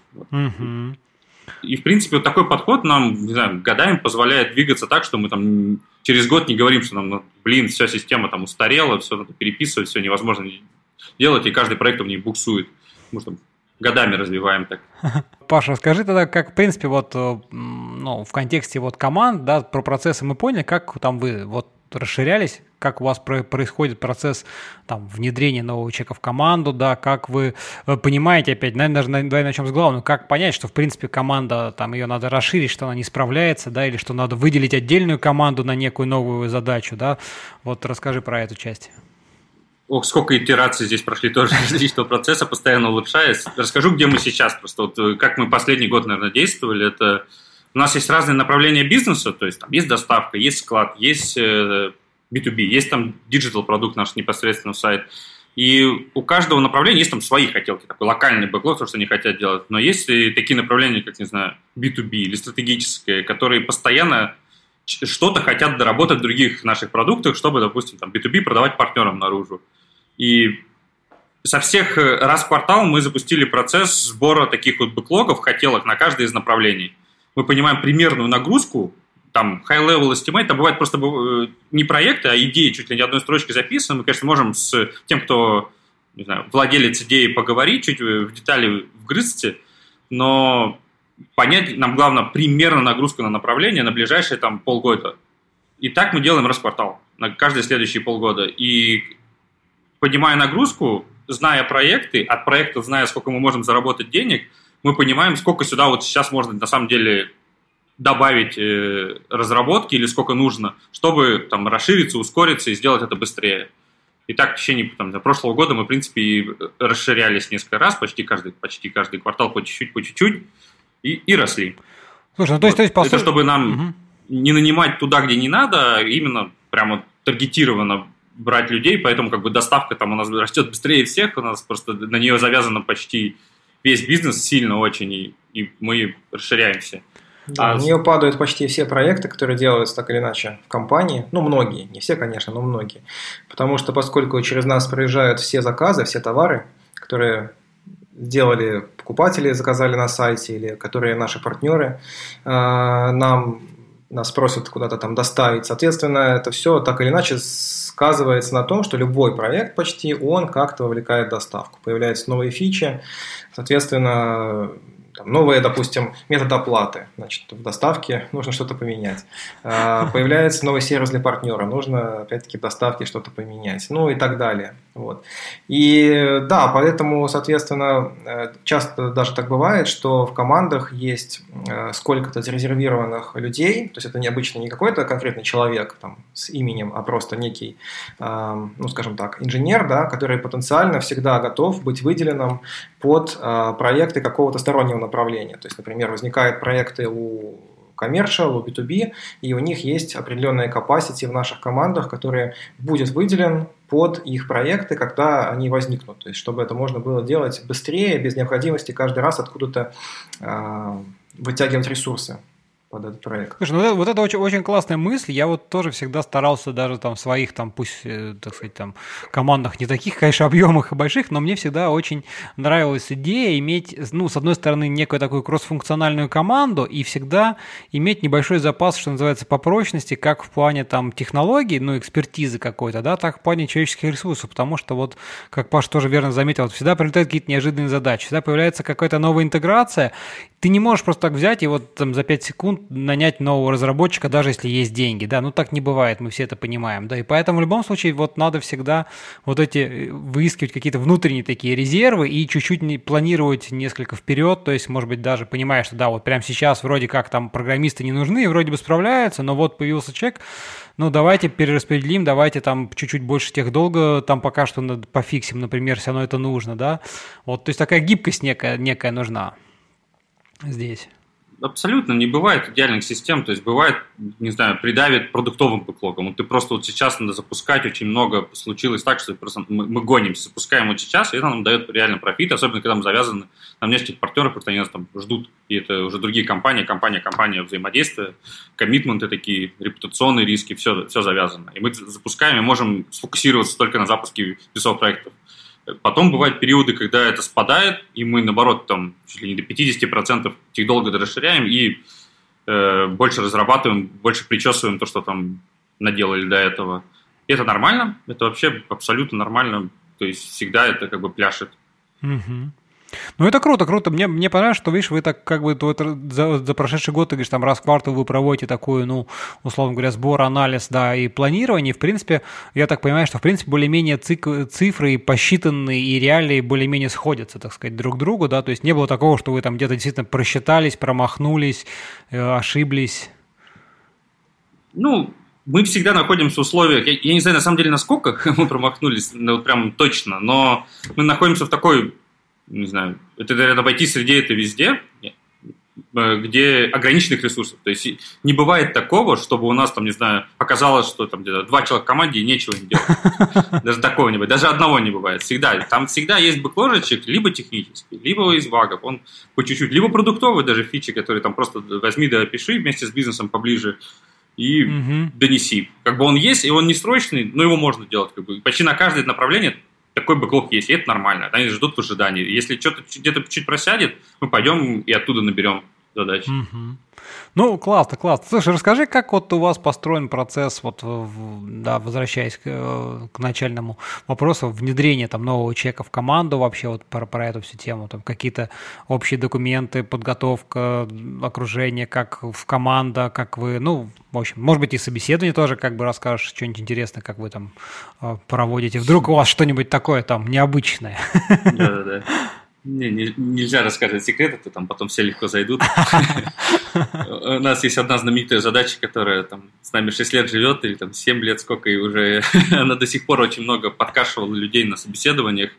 До сих пор есть, до сих пор не знаю, почему она не засветилась нигде. Я специально сейчас все публично говорю, чтобы мы наконец-то поменяли и, и как бы начали что-то другое проверять. засветится после этого. Да. Э, процесс собеседования построен, не знаю, мы его упрощали максимально, чтобы не знаю, балансируя на грани, чтобы не сильно быстро собеседовать и немного ошибаться, и не сильно долго, там, не знаю, делать достаточно смелые решения, там, за, за два собеседования максимум обычно принимаем всегда решение. Иногда это бывает за один, если прям точно попадаем. Сами собеседования стараемся делать короткими. То есть, например, даже были SLA, что там дольше, дольше часа не занимать, э, или там полтора. Там бывает, конечно, когда чем выше роль, обычно, тем дольше разговариваешь. Там приходится, чтобы копнуть, там всегда интересно бывает с более квалифицированными людьми, там куда-нибудь подальше уйти. Э, в целом подходы, не знаю, мы не так привязаны, наверное, даже к технологиям, даже когда PHP собеседуем. Мы, конечно, проверим, спросим, но больше знаю, мышление человека проверяется, то есть, чтобы он насколько быстро соображает, как реагирует, как реагирует на критику, как реагирует, как ошибается, замыкается ли в себе, там, пытаешься, там, все.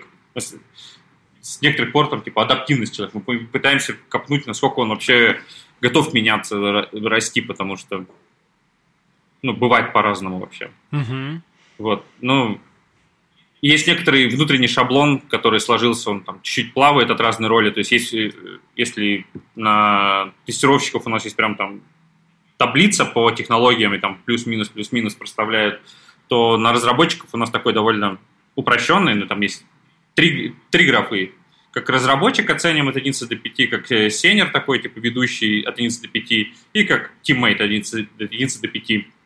Все это абсолютно субъективно, естественно, но оно уже как-то помогает немножечко выровнять э, между собеседующими, которых всегда двое, тоже такое правило, чтобы какая-то объективность была более-менее. Uh-huh. И потом в свободной форме отзыв от каждого. И, каждый их постит, э, несмотря отзывы друг друга, чтобы поделиться мнением, а потом, не знаю, я там как бы участвую во второй этапе, этапе, этапе собеседования, я просто захожу и, по сути, читаю уже, мне последние отзывы мне давали просто полные инсайты человека, и мне там оставалось буквально... Либо мне ребята напишут, копни сюда, посмотри сюда, вот такие еще вещи не проверили. И я уже на второй иду и как бы только туда смотрю. Либо даже просто сразу я понимаю, что все, вот, либо да, либо нет, и мы там берем, идем дальше. Uh-huh. Сам процесс адаптации построен, мы тут тоже немножечко его меняли, он был у каждой команды не то что он, тоже нет такого прям, не знаю, там шаблона единого. Но погружение достаточно быстро. Там Паша меня может скорректировать на последних сроках, за сколько у нас задача разработчика может нового пришедшего оказаться на проде. По-моему, у нас не лимитировано. Ну, зависит от разработчика, может и никогда. Ну, может и быстро, на самом деле, да. Но мы стараемся, да, тут я немножко, может, так ворвусь, э, чтобы человек, который к нам приходит, у нас вот, например, тоже в направлении довольно много систем разных, и они э, ну, физически разные, там есть на PHP, есть вот там на Java там небольшая система, которая тоже используется. И, например, понятно, что когда мы собеседуем PHP-разработчика, э, то спросить у него на собесе, а знает ли он Яву, например, ну, это довольно такой наивный вопрос будет. Вот. И маловероятно, что э, он что-то ответит, что да, знает. Ну, даже если знает, то там вряд ли именно те... У него закрывается сомнение, почему подход, у, у него спрашивают, знает ли он Java, если он пришел собеседоваться на PHP-разработчика. Да, да, еще заодно спросить, а знает ли он там Go, знает ли он Kotlin, может ли он э, фронтенд разрабатывать и тому подобное. Вот, и если он ответит на все «да», то это будет очень удивительный человек. Ну, э, поэтому мы, конечно, стараемся, чтобы человек на, на собеседовании, э, вот как правильно Паш сказал, понять, вот он вообще как бы как инженер, инженер, он умеет мыслить, как он, как он вообще там, подходит к решению тех или иных проблем. Э, естественно, что и если собеседуется на PHP разработчика, ну, конечно, мы там зададим вопросы про PHP, зададим задачу, там какие-то вещи, может быть, на дизайн системы дадим, но в целом главное это вот его мышление. И когда он уже попадает в команду, то мы вот стараемся подобрать ему задачи на испытательный срок такие, чтобы он потрогал каждую из э, систем, которые ему предстоит в дальнейшем разрабатывать. Э, как правило, первыми такими задачами оказываются задачи не очень сложные, иногда это бывает даже какой-то, может быть, саппорт, иногда какой-то давно уже существующий э, технический долг, который давно хочется устранить, но вот как-то все, руки не доходят, а тут появляется человек, значит, можно ему это все дать. То есть главная цель наша в первые вот какие-то задачи вложить чтобы человек, с одной стороны, мог пощупать все, что у нас есть, то есть он хотя бы там развернул каждую из систем и вообще представлял, что такое существует. А с другой стороны, мы стараемся вообще посмотреть, э, как он справляется с задачами. Потому что все э, люди, которые приходят, они каждый по-разному. Кто-то сразу же там что-то будет спрашивать, кучу вопросов. Кто-то, наоборот, э, будет долго сидеть, там что-то пытаться разобраться сам и там, спросит только в каком-то самом крайнем случае. Вот стараемся сразу понять, как это все происходит, как, как конкретно человек будет работать вот с этой ситуацией. Вот. Можем дать ему какую-то задачу, э, например, даже из там, какого-то стека, который он не знает, ну, то есть, который он до этого не сталкивался, потому что тоже хотим оценить, ну, сможет он разобраться с этим или нет. Естественно, что в таких задачах сроки э, мы обычно просим человека оценить такую задачу, то есть, ну, понятно, что мы не настолько прям там придираемся ко времени выполнения, потому что он может там не знать просто каких-то вещей про систему, долго с ней разбираться там или разворачивать, что-то еще такое. Но все равно, то есть пытаемся еще этот фактор тоже оценить, там, может ли человек так приблизительно прикинуть, сколько займет э, ну, то или иное э, решение задачи. Вот. Э, естественно, что как только человек к нам присоединяется к команде, мы его так как и всех ребят, он участвует во всех наших командных митингах, в планированиях, в оценке задач. Тоже всегда на всех таких э, оценках. Ну, часто бывает такое, что ребята приходят и, например, там говорят, а я не знаю, как оценить задачу, потому что я тут вообще не зуб ногой пока в эту систему. Но все равно мы стараемся там и просим, что ты все равно давай оценку, попробуй, там, Пусть ты просто тыкаешь пальцем в небо, это не важно. Ты потом сможешь на основе своей оценки, оценки, которые дают другие ребята, потом, когда ты увидишь в итоге Э, там, pull request, ты сможешь как-то откалибровать свои вот эти вот э, представления о том, сколько чего занимает. То есть просто сейчас пытаешься немножко так подобрать вот эту оценку. И постепенно ребята, они втягиваются, постепенно начинают разбираться с системами. Естественно, что у каждого человека абсолютно проявляются какие-то свои предпочтения. Кто-то больше в технику, там ему интереснее что-то покопаться с библиотеками, там, с чем-то таким. Кто-то, наоборот, очень там нравится какие-то бизнес-проблемы порешать. То есть все по-разному. Но вот стараемся это тоже найти и дальше тоже направить уже человека туда, куда ему ну, комфортней развиваться. То есть кто-то, может быть, приходит, и он там через какое-то время понимает, что, наверное, ему хорошо развиваться в тим лида. Кто-то там, в тех лидах хочет, кто-то нет, кто-то говорит, ну, я разработчик, мне нравится, там, что я вот разрабатываю задачи, не хочу особо, чтобы там постоянно дергали меня на какие-то встречи, на всякие там активности подобные. Ну, вот я буду девелопить, и он с этим хорошо справляется, и это тоже вполне замечательно, когда есть человек, которому можно дать задачу и знать, что вот он ее сделает 100%, там не будет каких-то перегибов, там, каких-то больших проблем, тоже как бы отлично. Вот. И такой человек тоже может расти, развиваться, и он себя будет отлично чувствовать. Есть такие люди, которые давно уже работают, они работают как разработчики, растут в позиции девелопера, вот, им там можно делегировать сложные большие задачи. Это как бы очень, очень хорошо на самом деле, когда в команде есть такие люди, которые вот они ну, просто могут хорошо делать свою работу, и ты уверен в их как бы, результате. Вот. И обычно, соответственно, за период испытательного срока, когда нам приходит новый человек, мы довольно быстро понимаем, э, ну, куда он там будет дальше развиваться. Э, вообще человек тоже понимает, нравится ему, не нравится. Ну, там почти всегда те, кто приходят новые ребята, они хорошо как бы, можно сказать, приживаются у нас. То есть случаи, когда человек не проходит испытательный срок, бывает, но это все же там, не очень часто такое случается. Очень маленький процент, да. Да, маленький процент, но понятно, что все равно есть люди, которые, ну, может слушай, быть, такое там, всегда, приходят, всегда понимают. бывает, да, это как бы да. ничего этом такого. Да, может быть ситуация, что в принципе человек может прийти и там увидеть, что в другой команде ему как-то больше нравится проект и стек, в принципе, почему нет, можно перейти. Есть случаи переходов, когда уже долго человек работает, то он тоже там, может быть, э, не знаю, в текущей команде дорос до какого-то предела своего развития, да, ему хочется что-то еще. А, просто устал от того там объема задач, ну, от тех задач, которые он делает, хочет что-то другие поделать какие-то, тоже, пожалуйста, можно переходить между командами там, в той же должности или там, в повышении должности, такое может быть тоже. Вот. Это тоже практикуется. Ну, то есть главное, чтобы просто мы же не заставляем никого работать там насильно или что-то еще. То есть нам вот больше нравится, когда все ребята, они увлечены работой, там не надо ни за кем там, бегать, как-то следить, ничего подобного. То есть когда коллектив работает сам в основном, то есть ребята, они как бы, ну вот у нас в основном, они там можно так сказать, хватают задачи себе, да, то есть им не надо там заставлять, что бери следующую задачу, там, не отлынивай, там, ничего подобного нет, естественно. То есть ребята сами берут задачи следующие, им нравится, они там что-то обсуждают, э, какие-то находят новые решения, спорят там о чем-то, там, со всеми, там, с тех лидами, с тем лидами, вот. И они постепенно за счет этого прокачиваются, развиваются. И вот так у нас, в общем-то, работает весь коллектив. У нас ну, почти все, ну, ну, не почти все, а все вот системные архитекторы, которые сейчас есть в компании, они выросли тоже из разработчиков, придя в компанию там, обычными тоже разработчиками. Тем лиды тоже, ну, не все, но, наверное, большая часть тем лидов это тоже люди, которые пришли как разработчики к нам. Угу. Вот, то есть, ну, такое есть. Понятно. Ну, вроде замеряли, процентов 80 это именно внутренний рост всегда на все вот позиции. Ну, это такие... довольно естественная ситуация у нас, особенно потому что э, есть такая еще особенность, что э, вот опять-таки в бэкэнде, в BPA отделе, э, самая главная сложность в системах, она лежит в бизнес-области, потому что там много функций, много разных сложностей, история каких-то э, решений, которые были.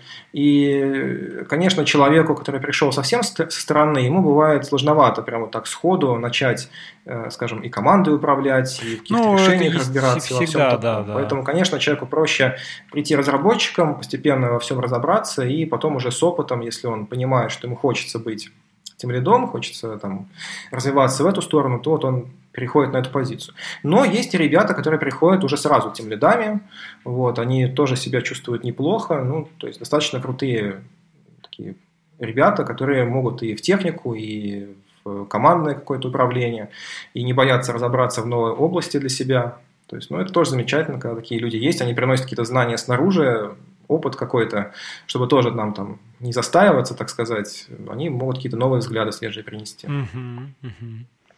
Ну, тут, кстати, как раз-таки еще логичный следующий вопрос, это вот как э, там вы оцениваете о том, что человеку там можно дальше куда-то расти, потому что, ну, то есть это там performance review, вот эта вся тема, да, это же там Паша вот Савельев уже упоминал, что когда ты там на каких-то, начинаешь с каких-то позиций, там надо проявлять не только хорошо код писать, но надо там, условно говоря, там менторить, менторство, еще какие-то активности проявлять. Вот э, расскажите про это тоже составляющую.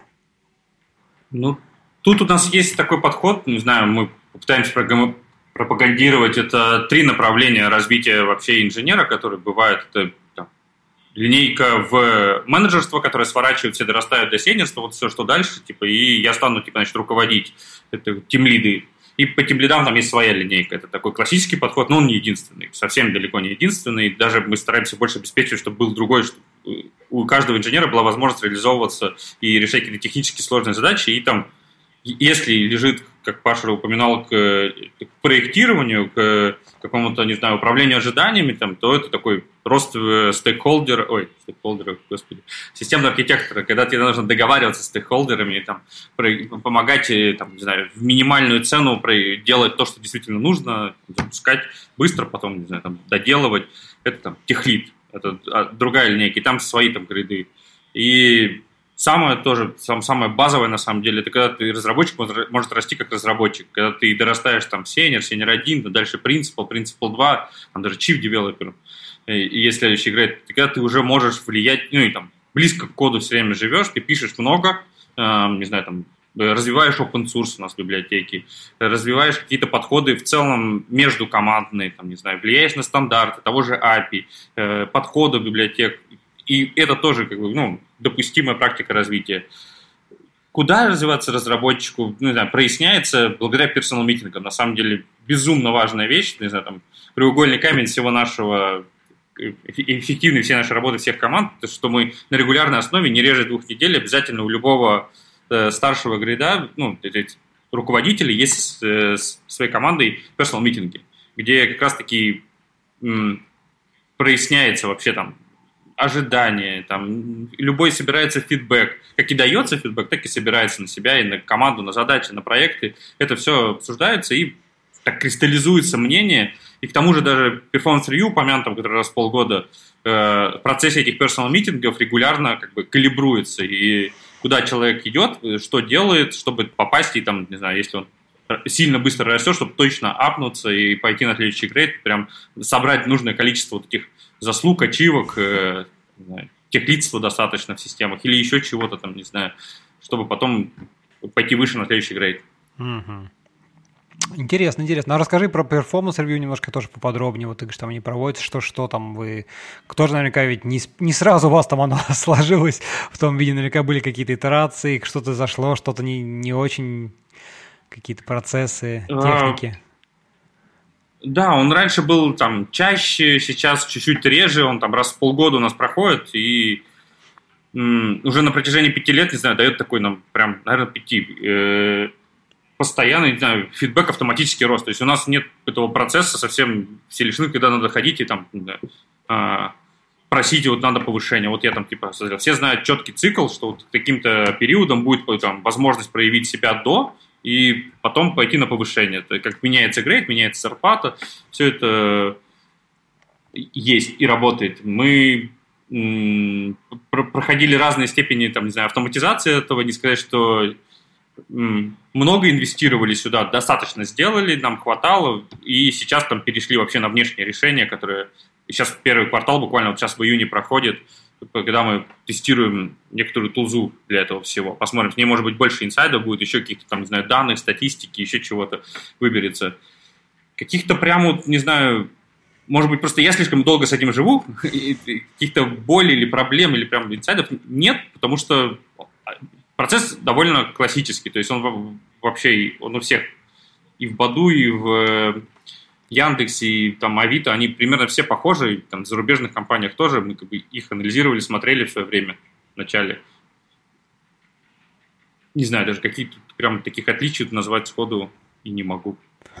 Ну, ну, достаточно прозрачный процесс на самом деле, потому что э, вот если тоже говорить про какие-то Э, другие, может быть, варианты для сотрудника, чтобы оценить его производительность, то у разработчика у него же есть такая особенность, что он э, крайне там редко, э, ну, почти наверное, никогда не может так вот в начале, например, полугодия сказать точно, чем он будет заниматься следующие полгода, какие у него будут проекты.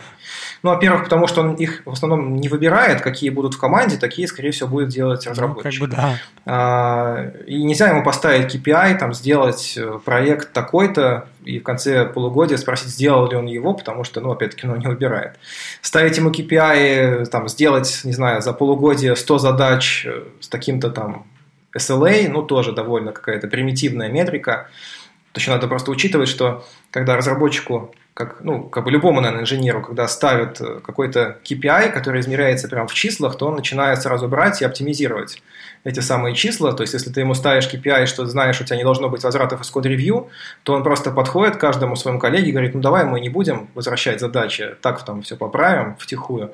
Вот. Но это просто глупо на самом деле так измерять. Поэтому, да, performance review, туда ребята пишут э, свои достижения постфактум. И они могут туда писать, в общем-то, э, любые достижения, которые они считают значимыми за прошедшие полгода. Это может быть и хорошо сделанный проект, задачи, которыми они гордятся, какие-то инициативы, которые они делали. Там, если они выступали на конференции, допустим, можно туда записать. Ну, в общем-то, очень много разных вещей. И, наверное, ну, я уже тоже достаточно много прошел perf review в компании, видел их, и там сам уча- участвую как э, тот, кто э, ну, собственно, обсуждает результаты perf review. Ревьюер. Ну, я, наверное, не могу сказать, что я вот такого видел хотя бы раз, что если человек перформит, то у него перф-ревью прошел бы как-то там незаметно там, или его там как-то задвинули куда-то. Нет. Если человек хорошо справляется, то неважно даже там, чем он занимался конкретно, там, делал весь там все полугодие какой-то один проект, и это у него получилось единственное достижение, но очень значимое. Или он там участвовал в куче разных инициатив, и в каждой тоже отличился. Это на самом деле не так важно. Вот. И каждый получает в итоге там заслуживающую оценку, ну и соответствующие плюшки по итогам performance review.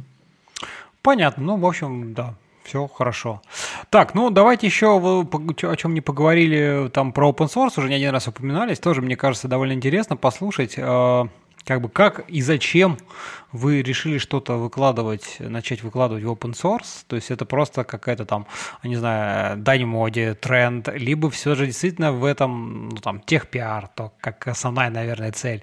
Да, но может быть что-то еще, вот как бы расскажите ваши соображения, наверняка ведь тоже вы не, не то, что так сидели, там, не знаю, там кто-то пил пиво, а, давай выложим в open source, а, давай, а, git push, хоп, все, окей, ведь это же не так было, да, все равно это был какой-то анализ, какое-то обсуждение, там какие-то мнения высказывались, э, за, против? Вот расскажи, расскажите про это.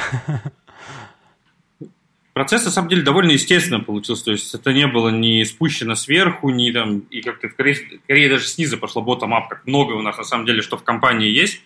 Э, мы, собственно, образовалось много команд, которые пишут на одном языке. Окей, первый старт. Там. Есть фреймворки общие, которые разрабатывают. Ну, там, общий фреймворк, какие-то общие технологии, которые используются. Окей, потом вокруг этого образуется какой-то набор кода в одной системе. Потом команда начинает запускать новый сервис, она этот код переиспользовала. Такие первые попытки, там, Ctrl-C, Ctrl-V, блин, я делал дурацкие действия. Такой in-house э, такой open source начинается сначала интим в одной буквально переиспользование, вынесение куда-то в репозиторий. Потом уже другая команда приходит к тем же и, и начинает. И библиотека по чуть-чуть, по чуть-чуть обживалась, она становилась лучшего качества, там каждый друга покритикует, посмотрит, поспорит, э, не знаю, сейчас я только успею подбегать и говорить, хватит, хватит, не надо так идеально, давайте хотя бы так просто выбрасывать.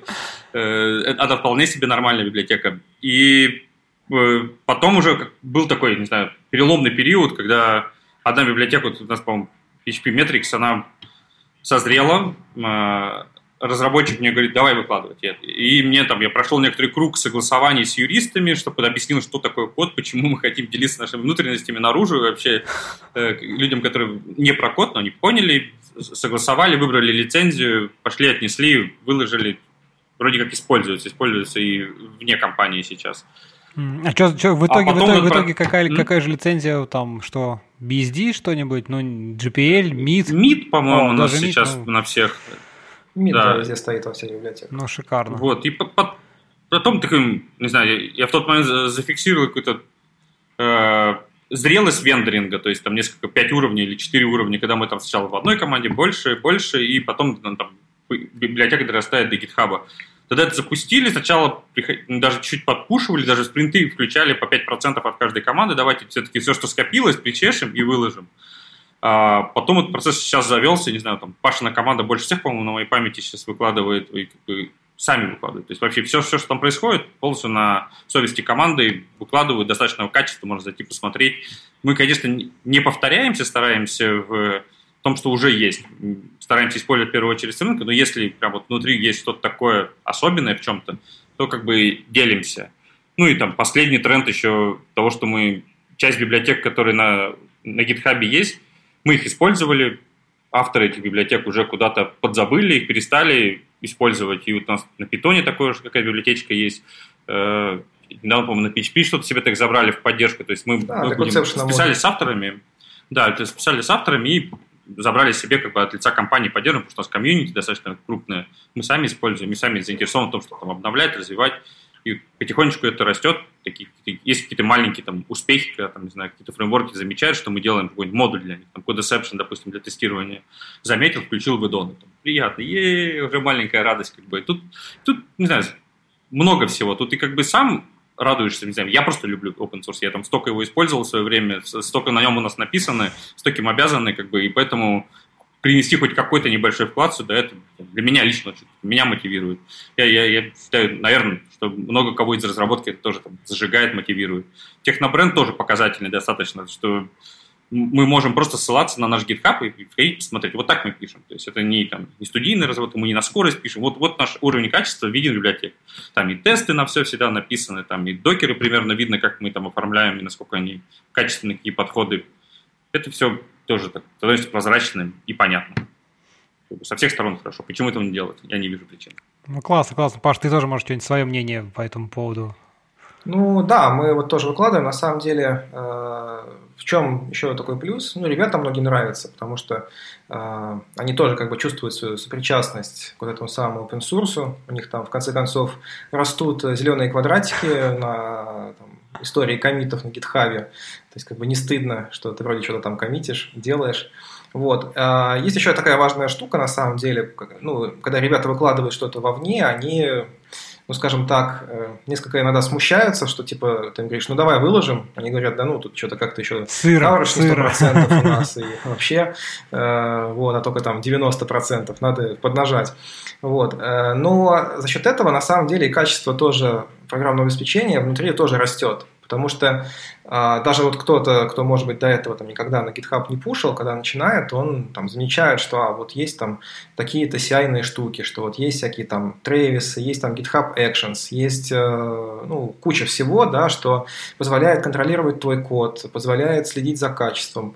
Тебе как бы становится понятно, зачем там пишут readme во всех этих библиотеках что такое issues, pull request и прочее. И вот это в том числе еще и обратно переносится во внутреннюю разработку. То есть э, начинается там, допустим, обсуждение, что ага, вот у нас там есть на GitHub, скажем, ну там, скажем, Travis, да, для какого-то анализа качества кода или там для запуска тестов. А вот что там внутри себя, что внутри нашего Bitbucket, у нас внутри компании Bitbucket, что внутри него можно использовать? Там Sonar, допустим, мы используем, там используем какие-то штуки в бамбу для, для анализа качества кода. То есть, как бы э, мы, получается, не просто что-то выносим вовне, даже, может быть, какую-то библиотеку, которая там по факту, может быть, никому окажется не нужна, но мы в том числе еще и увеличиваем качество нашей собственной разработки. Потому что, ну, как бы мы, получается, показываем лицо того кода, который мы пишем, и как бы все ребята начинают там думать, да, типа вот нельзя ударить грязь лицом, надо хорошо делать, там, да, тесты писать и так далее. Вот, то есть как бы это дополнительно повышает уровень того кода, который мы пишем, в том числе и внутри себя. Ну, плюс, э, действительно, почему бы просто не поделиться с миром чем-то. Тут такой момент еще, что на самом деле иногда тоже говорят, что, мол, а, типа, зачем мы будем выкладывать, эту библиотеку, она никому не нужна. Э, это как бы наша внутренняя штука. Но на самом деле ты никогда не знаешь, будет она нужна или нет ты как бы все равно всегда делаешь то, что в первую очередь нужно тебе самому для решения каких-то твоих проблем. И может быть, э, какая-то из этих библиотек стрельнет, и она окажется очень популярной однажды, потому что она вот решит чьи-то еще проблемы. Такое может быть. И ты просто никогда заранее, на самом деле, не можешь точно знать, понадобится оно или нет. Там, понадобится твоя библиотека очередей кому-то или нет. Там, или метрик понадобится или нет. Ну, то есть, никогда не понятно. Плюс, ну, есть шанс, что кто-то ей заинтересуется, что-то тебе принесет полезное э, в нее, то, что у тебя самого руки не доходили. Тоже как бы такой замечательный механизм, что ты получишь какую-то еще дополнительную себе фишку, которой там, до этого ты сам не думал или, может быть, там не было сил, чтобы ее сделать. Вот, поэтому, да, очень как бы отличная такая штука. Э, ну, у нас там, может быть, пока не так много библиотек, которые можно было бы вынести, можно еще там подекомпозировать, повыносить что-то еще. Ну, постепенно стараемся, по крайней мере, стараемся, когда у нас какие-то новые теперь там появляются библиотеки, которые нужны, сразу стараемся делать на GitHub их, чтобы там не держать в себе подобные вещи. Ну, естественно, какие-то приватные там мы не выносим. Не, ну, бизнес-логику понять, что вы не будете, да, выкладывать, да, да. Все, все ясно. Ну, какие-то вот э, общие библиотеки, там, системные какие-то вещи, ну, конечно, почему нет? Может быть, какой-то совсем уж там какой-то там частную вещь, которая, ну, вообще там заточена под нашу инфраструктуру и больше ни для кого и ни для чего. Ну, наверное, ее, может быть, не будем выносить. Да и то, как бы, может быть, стоит поделиться и нашими наработками по инфраструктуре тоже какими-то. Почему бы нет, в общем-то. Ну да, нет, тут, тут просто, вот. видишь, тут еще какой интересный момент, как мне кажется, что вот есть там компании, которые прям, у них э, все руководство больной синдромом, который not invented here, да, и они вот все, что можно, не-не-не, мы не можем использовать, давайте напишем все у себя, да, вот. И их очень сложно потом все это выкладывать, оно реально никому не нужно, потому что оно очень специфично под их конкретные процессы. Когда ты немножко идешь другим путем, как вот в том числе и вы, насколько я понимаю, когда ты, да, используешь какие-то готовые там open решения, но как бы очень органично в эту картину мира ложится и, так сказать, процессы, то, что они похожи на то, как это у других устроено, да, использование библиотеки. И тем самым ты какие-то новые библиотеки, которые выкладываешь, они тоже могут легко, ну, скажем так, более вероятно, что они впишутся еще в чьи-то другие процессы. То есть вот. А вот эта мысль, что ты сказал, э, Паш, что, так сказать, даже просто выложить, пусть она там никому не нужна, но она позволяет тем самым неявно, так сказать, улучшить качество своего кода, очень-очень-очень хорошая мысль, очень интересная. Мне кажется, что действительно, как бы, когда народ спрашивает, типа, зачем выкладывать? Ну, ребята, как минимум, она заставляет немножко разработчика именно самого себя немножко более ответственно подойти к этому процессу, а это неявно скажется на его и непосредственно прямой работе, прямых задачах и, так сказать, прямой там... Ну, конечно, ведь э, так вот в обычной работе качество кода человек оценивает только его команда, по сути дела, да, то есть он там такой живет внутри своей, можно сказать, такой семейки, да, ну да, где что-то там могут простить, там где-то можно что-то не сделать, а тут ты выносишь вовне, значит, любой может кинуть тебе ишью в GitHub, сказать, что ты не прав. Ну вот, да, да, надо, да, значит, да. с этим стараться и, как-то бороться. И по практике делятся даже шире, скидывают бывшим коллегам, друзьям своим, просто, не знаю, с университета друзьям, и, и все друг друга что-то смотрят, обмениваются, и должно быть не стыдно. Как бы. И, по сути, было очень приятно, когда мы даже набор старых наших библиотек, которые вот у нас накопились у нас со временем, там, первые пару лет, мы их все на GitHub начали закидывать, прошел год, я зашел, проверил скрутинайзер, у меня есть где-то скриншот, э, сохранен, как все такое зеленое. Как все, в принципе, довольно хорошего качества, даже там прогнано все было. Ну и так можно зайти, глянуть. Не, классно, классно. Слушай, ну тут, тут на самом деле, мне кажется, знаешь, еще есть один момент, что, в принципе, это возможность показать тебе, как программисту, в том числе свой какой-то production-код, условно говоря. Ну, потому что все мы люди, там, и бывает ситуация, когда там и компании меняем, еще что-то. А сейчас все же народ, ну, как бы смотрит, и всем интересно видеть, какой ты код пишешь. Не просто вот сейчас там порешай задачку, да, здесь и сейчас, а именно, в принципе, как ты живешь в, в таком, ну, спокойном, нормальном рабочем режиме, какой ты пишешь код. И как бы все давным-давно услышали про то, что надо во всех резюме указывать обязательно ссылку на GitHub, то, что в ней нет ничего, ни единого коммита за, так сказать, за всю историю, или там склонировано 10 тысяч чьих-то репозиториев, но ни одного своего кода, своего комита, ну, как бы неинтересно. А тут ты скажешь, ну, да, вот я коммитил, вот мы там выкладываем. И это тоже, мне кажется, как такой некий, ну, может быть, э, эмоциональный плюс, скажем так, э, разработчикам в этом плане. Ну и про использование там общих тулов, то есть ты упомянул эту мысль, мне тоже коллеги бывшие делились, которые уходили из компании, там, и когда про что вообще есть там, не знаю, в Яндексе куча своего пишется, просто безумное количество своего там на, на все ну, свое, да, да, потом да. это, конечно, продуктами часто становятся довольно интересными. А в, Мэле тоже такие же почти подходы, там и большие компании часто пишут тут внутри очень много всего своего, начиная там типа от облаков своих, еще чего-то. У нас подходы во всем такие, что мы там используя с рынков и, и все, что хорошее есть. И это как бы дает нам возможность потом, когда и люди, которые к нам приходят, им гораздо проще зайти, потому что, скорее всего, они это уже пробовали, знают, и там что-то могут продемонстрировать, и нас даже получить, на самом деле, на этих технологиях, что-то еще лучше нас сделать. Прекрасно такие топ опыты есть тем же кубернетисами, всеми докерами и всеми базовыми вещами. Угу, угу. Да, это, это хорошая мысль. Так, ну что, это тоже тему обсудили. Так, у нас еще на повестке дня осталась тема про, про удаленку на, на злобу дня, что называется. вот, потому что тоже, мне кажется, довольно-таки интересно послушать, как вот вы, так сказать, большая такая компания, которая там всегда в офисе все было, да, и вот и тут вот так хоп, и вот надо было срочно перейти на удаленку.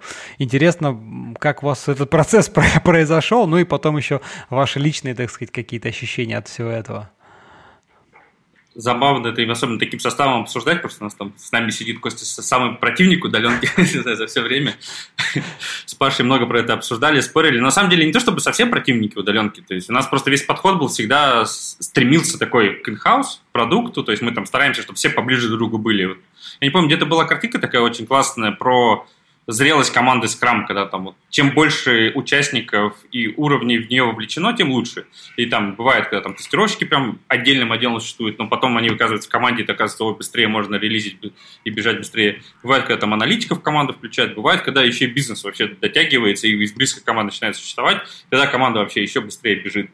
И вот у нас весь подход был такой же еще, чтобы все вообще физически даже друг другом рядом были, там, какого-то момента, ну, у нас всегда было не более, наверное, двух-трех двух вроде офисов таких удаленных. А сейчас все сосредоточилось вообще в одном, в московском, и мы такие пришли к этому, отказались от удаленных команд, и это эффективнее, просто получается чуть быстрее вот поговорить с коллегами, и мы там придерживались этого подхода. А сейчас пришли на удаленку, и, в принципе, насколько мы там, не знаю, там, нашими возможными метриками, которые используем, замеряли, смотрели, процесс не ухудшился. И, там, стали ли мы там, э, стали бы верить в удаленку, типа, и все, сейчас перейдем? Наверное, нет, но тут как бы подход такой, что либо то, либо то. В общем, плохо работают команды, которые там, частично удаленно, а частично в офисе сидят. Ну, это самый у тех, худший кто в офисе, случай, у них свой да, темп, да, это самый худший у них вариант. там куча всего, что там решается голосом, вот быстро подбежали, на обед сходили, поговорили, за кофе постояли, уже что-то нарешали, а те, кто удаленно, не получили этой информации. Когда все удаленно, ты чуть больше все фиксируешь, чуть больше все через чаты, зумы, не знаю, те же конфлюенсы, чуть больше начинается информация такой, шаринг цифровой. И в принципе, это тоже, это, это можно построить эффективно. Есть куча примеров классных, гитлабы, просто я там я смотрю их документацию, там, сейчас с ума схожу. Классно все записано. Тоже хочется так, но это, понятное дело, сколько нужно инвестировать, ну и совсем процесс весь перестраивать. Поэтому мы даже сейчас как бы относимся так, что мы в офис вернемся полным составом как бы, и продолжим работать. Про удаленку у нас есть практика One Day Home Office. Э, мы также совершенно, кстати, тоже bottom-up пришла, из одной команды ребята предложили, а вот почему бы нет, не попробовать. Мы сначала запустили там тест, такой даже померили там метрики, сколько, как, как задачи двигаются, ничего ли не просело, все работало, собирали статистику там даже пару месяцев, все хорошо, потом раскатали уже там пошире на отдел, потом вообще сейчас на всю компанию, и даже сейчас уже вне IT далеко ушло, и там все One Day Home Office, и отлично работает. Ну, это, короче, для, для, для, для тех, кто не, немножко не понял, давай покажем, что это можно один да, день да. поработать из дома вообще без каких-то, так сказать... Да. Настолько родная и привычная тема стала, что уже кажется, да. Что да, один день полностью удаленно, главное, там, чтобы не пересекались ни в день планирования, ни в день ретро, каких-нибудь общих командных встреч, там, чтобы один день не пересекались, не знаю, больше полкоманды, там, больше 30 даже нежелательно, чтобы ком- э, командный дух, он там сохранялся, все были, ну, если что-то подбежать, кому-то всегда была возможность а, вот. Расширять этот как бы обсуждаем, то где-то пробуем. Туда и home office даже есть такое, совсем кто издалека добирается, Слушай, ну вот тут, тут всегда, всегда, мне кажется, вот во всех этих обсуждениях э, так или иначе всплывает тема того, что там простому разработчику, там, условно говоря, на удаленке, ну, можно, потому что, ну, задача бери себе там, да, так сказать, делай, пуши и все. Когда идет речь чуть выше, когда какие-нибудь там тимлиды, техлиды, ну, где когда уже начинаются какие-то межкомандные коммуникации в первую очередь, да, потому что внутри команды, конечно, так сказать, можно там и стендапы по зуму проводить, в принципе, ну, ничего в этом такого прям криминального нету. Вот. А когда начинаются меж какие-то командные, меж, так сказать, там, дисциплинарные взаимодействия, немножко все это сложнее. Вот э, вы как на это все тоже смотрите? Вот, вот когда вы перешли на ну, удаленку... Вот в первую очередь, конечно, влияет еще то, э, все-таки смешанные команды, то есть вот почему они, на, на, ну, на мой взгляд, по крайней мере, когда часть команды удаленная, часть нет, работает не очень удобно, потому что вот как раз вот эти все проблемы, они всплывают. То есть с кем-то э, можно пообщаться в офисе, поставив встречу, кому-то надо звонить, и ты никогда точно не знаешь, знаешь, кто в каком состоянии находится. Вот. Э, в принципе, сейчас, вот когда все удаленные, это работает ну, нормально, потому что все в равном положении, э, значит, мы, соответственно, любые какие-то встречи, мероприятия проводим в Zoom. Это в некоторых вопросах даже может быть и удобнее оказывается, потому что можно быстрее как-то так созвониться, не надо идти в переговорку, не надо ее там букать себе, ничего. Вот. То есть, в принципе, это работает окей. Когда смешано, я сказал, не очень хорошо. В принципе, вот еще что нам сейчас конкретно помогло, наверное, с тем, что мы эффективно работаем удаленно, это то, что вот у нас есть определенная культура к тому, как мы вообще работаем с проектами, э, с документацией, с постановкой задач и прочее. То есть, например, мы, и когда были в офисе все вместе, никогда, например, мы не делали так, что в задаче, там, например, пустое описание, или там написано там, что-то абстрактное, там, сделать вот это, и типа там как бы все понимают, что надо сделать, поэтому мы ничего не пишем, поэтому каждый разработчик берет, и он как бы понимает, и вот. Это как бы вот очень плохо, потому что в таком случае потом, когда приходит человек, э, ну, не знаю, после нас или какой-то новый разработчик, новый человек, он смотрит на все это и думает, что тут делали, почему тут делали. То есть задача пустая, там, а pull request на тысячу строк, и комментов в pull request 100-500, там еще что-то фиксили, что было, непонятно.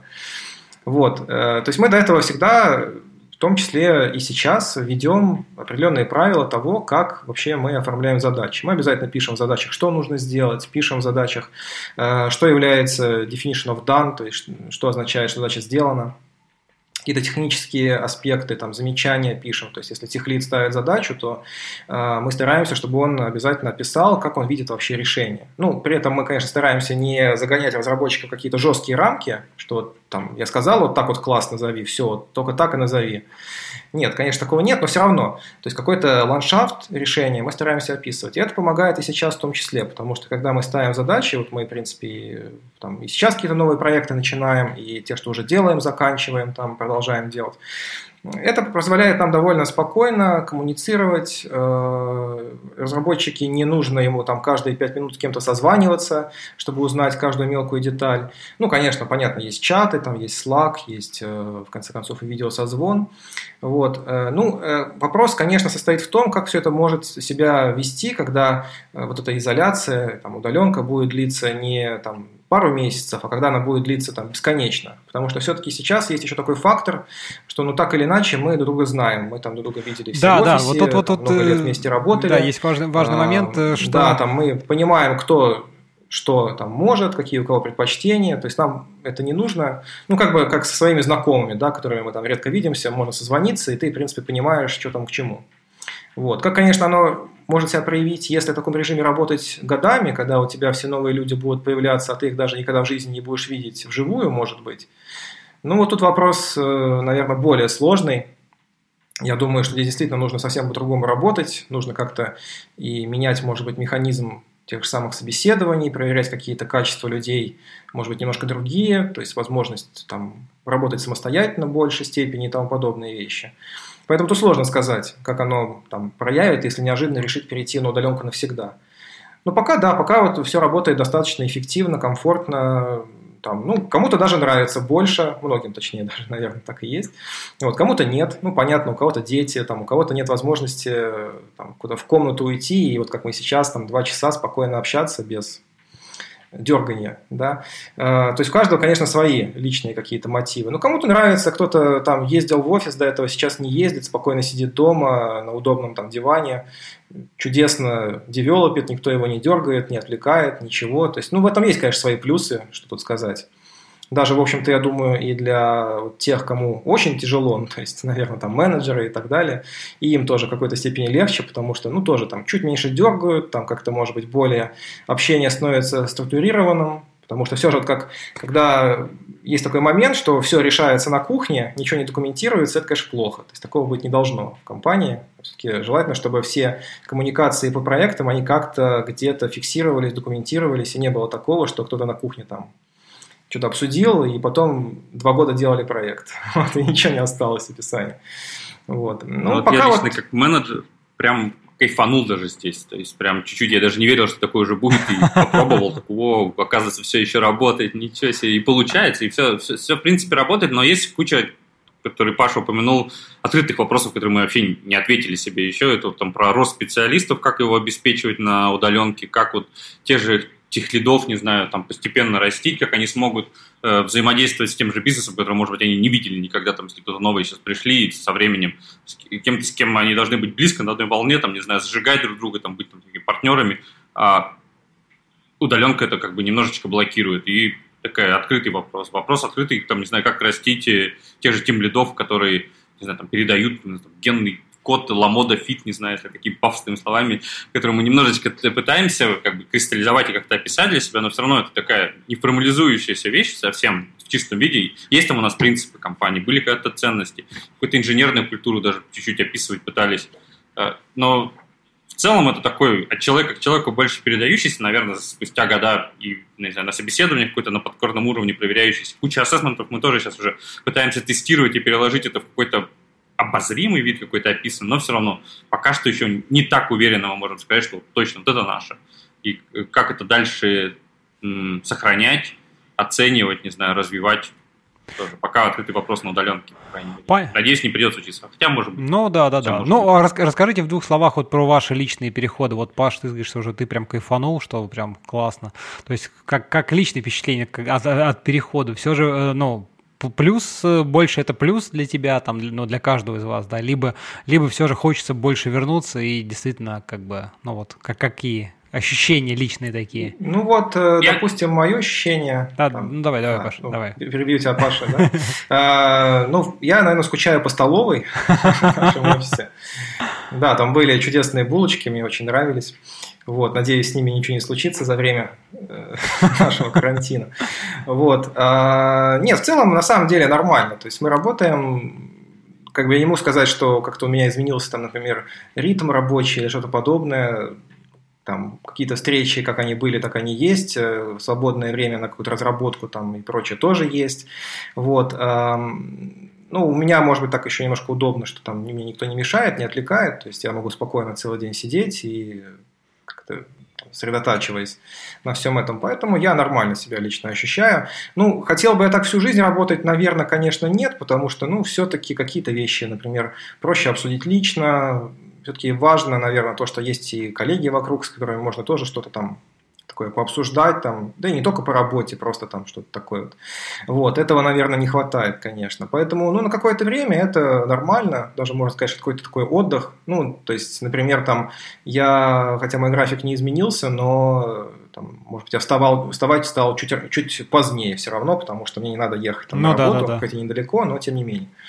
Вот. Ну, то есть, такие вещи, да, они немножко, наверное, расслабляют, но не навсегда. Навсегда все-таки Хочется, чтобы люди были вокруг, с которыми ты общаешься, твои коллеги, которых ты чему-то учишься, им что-то тоже передаешь, то, что можешь. Ну, вот это важно, на мой взгляд, все равно.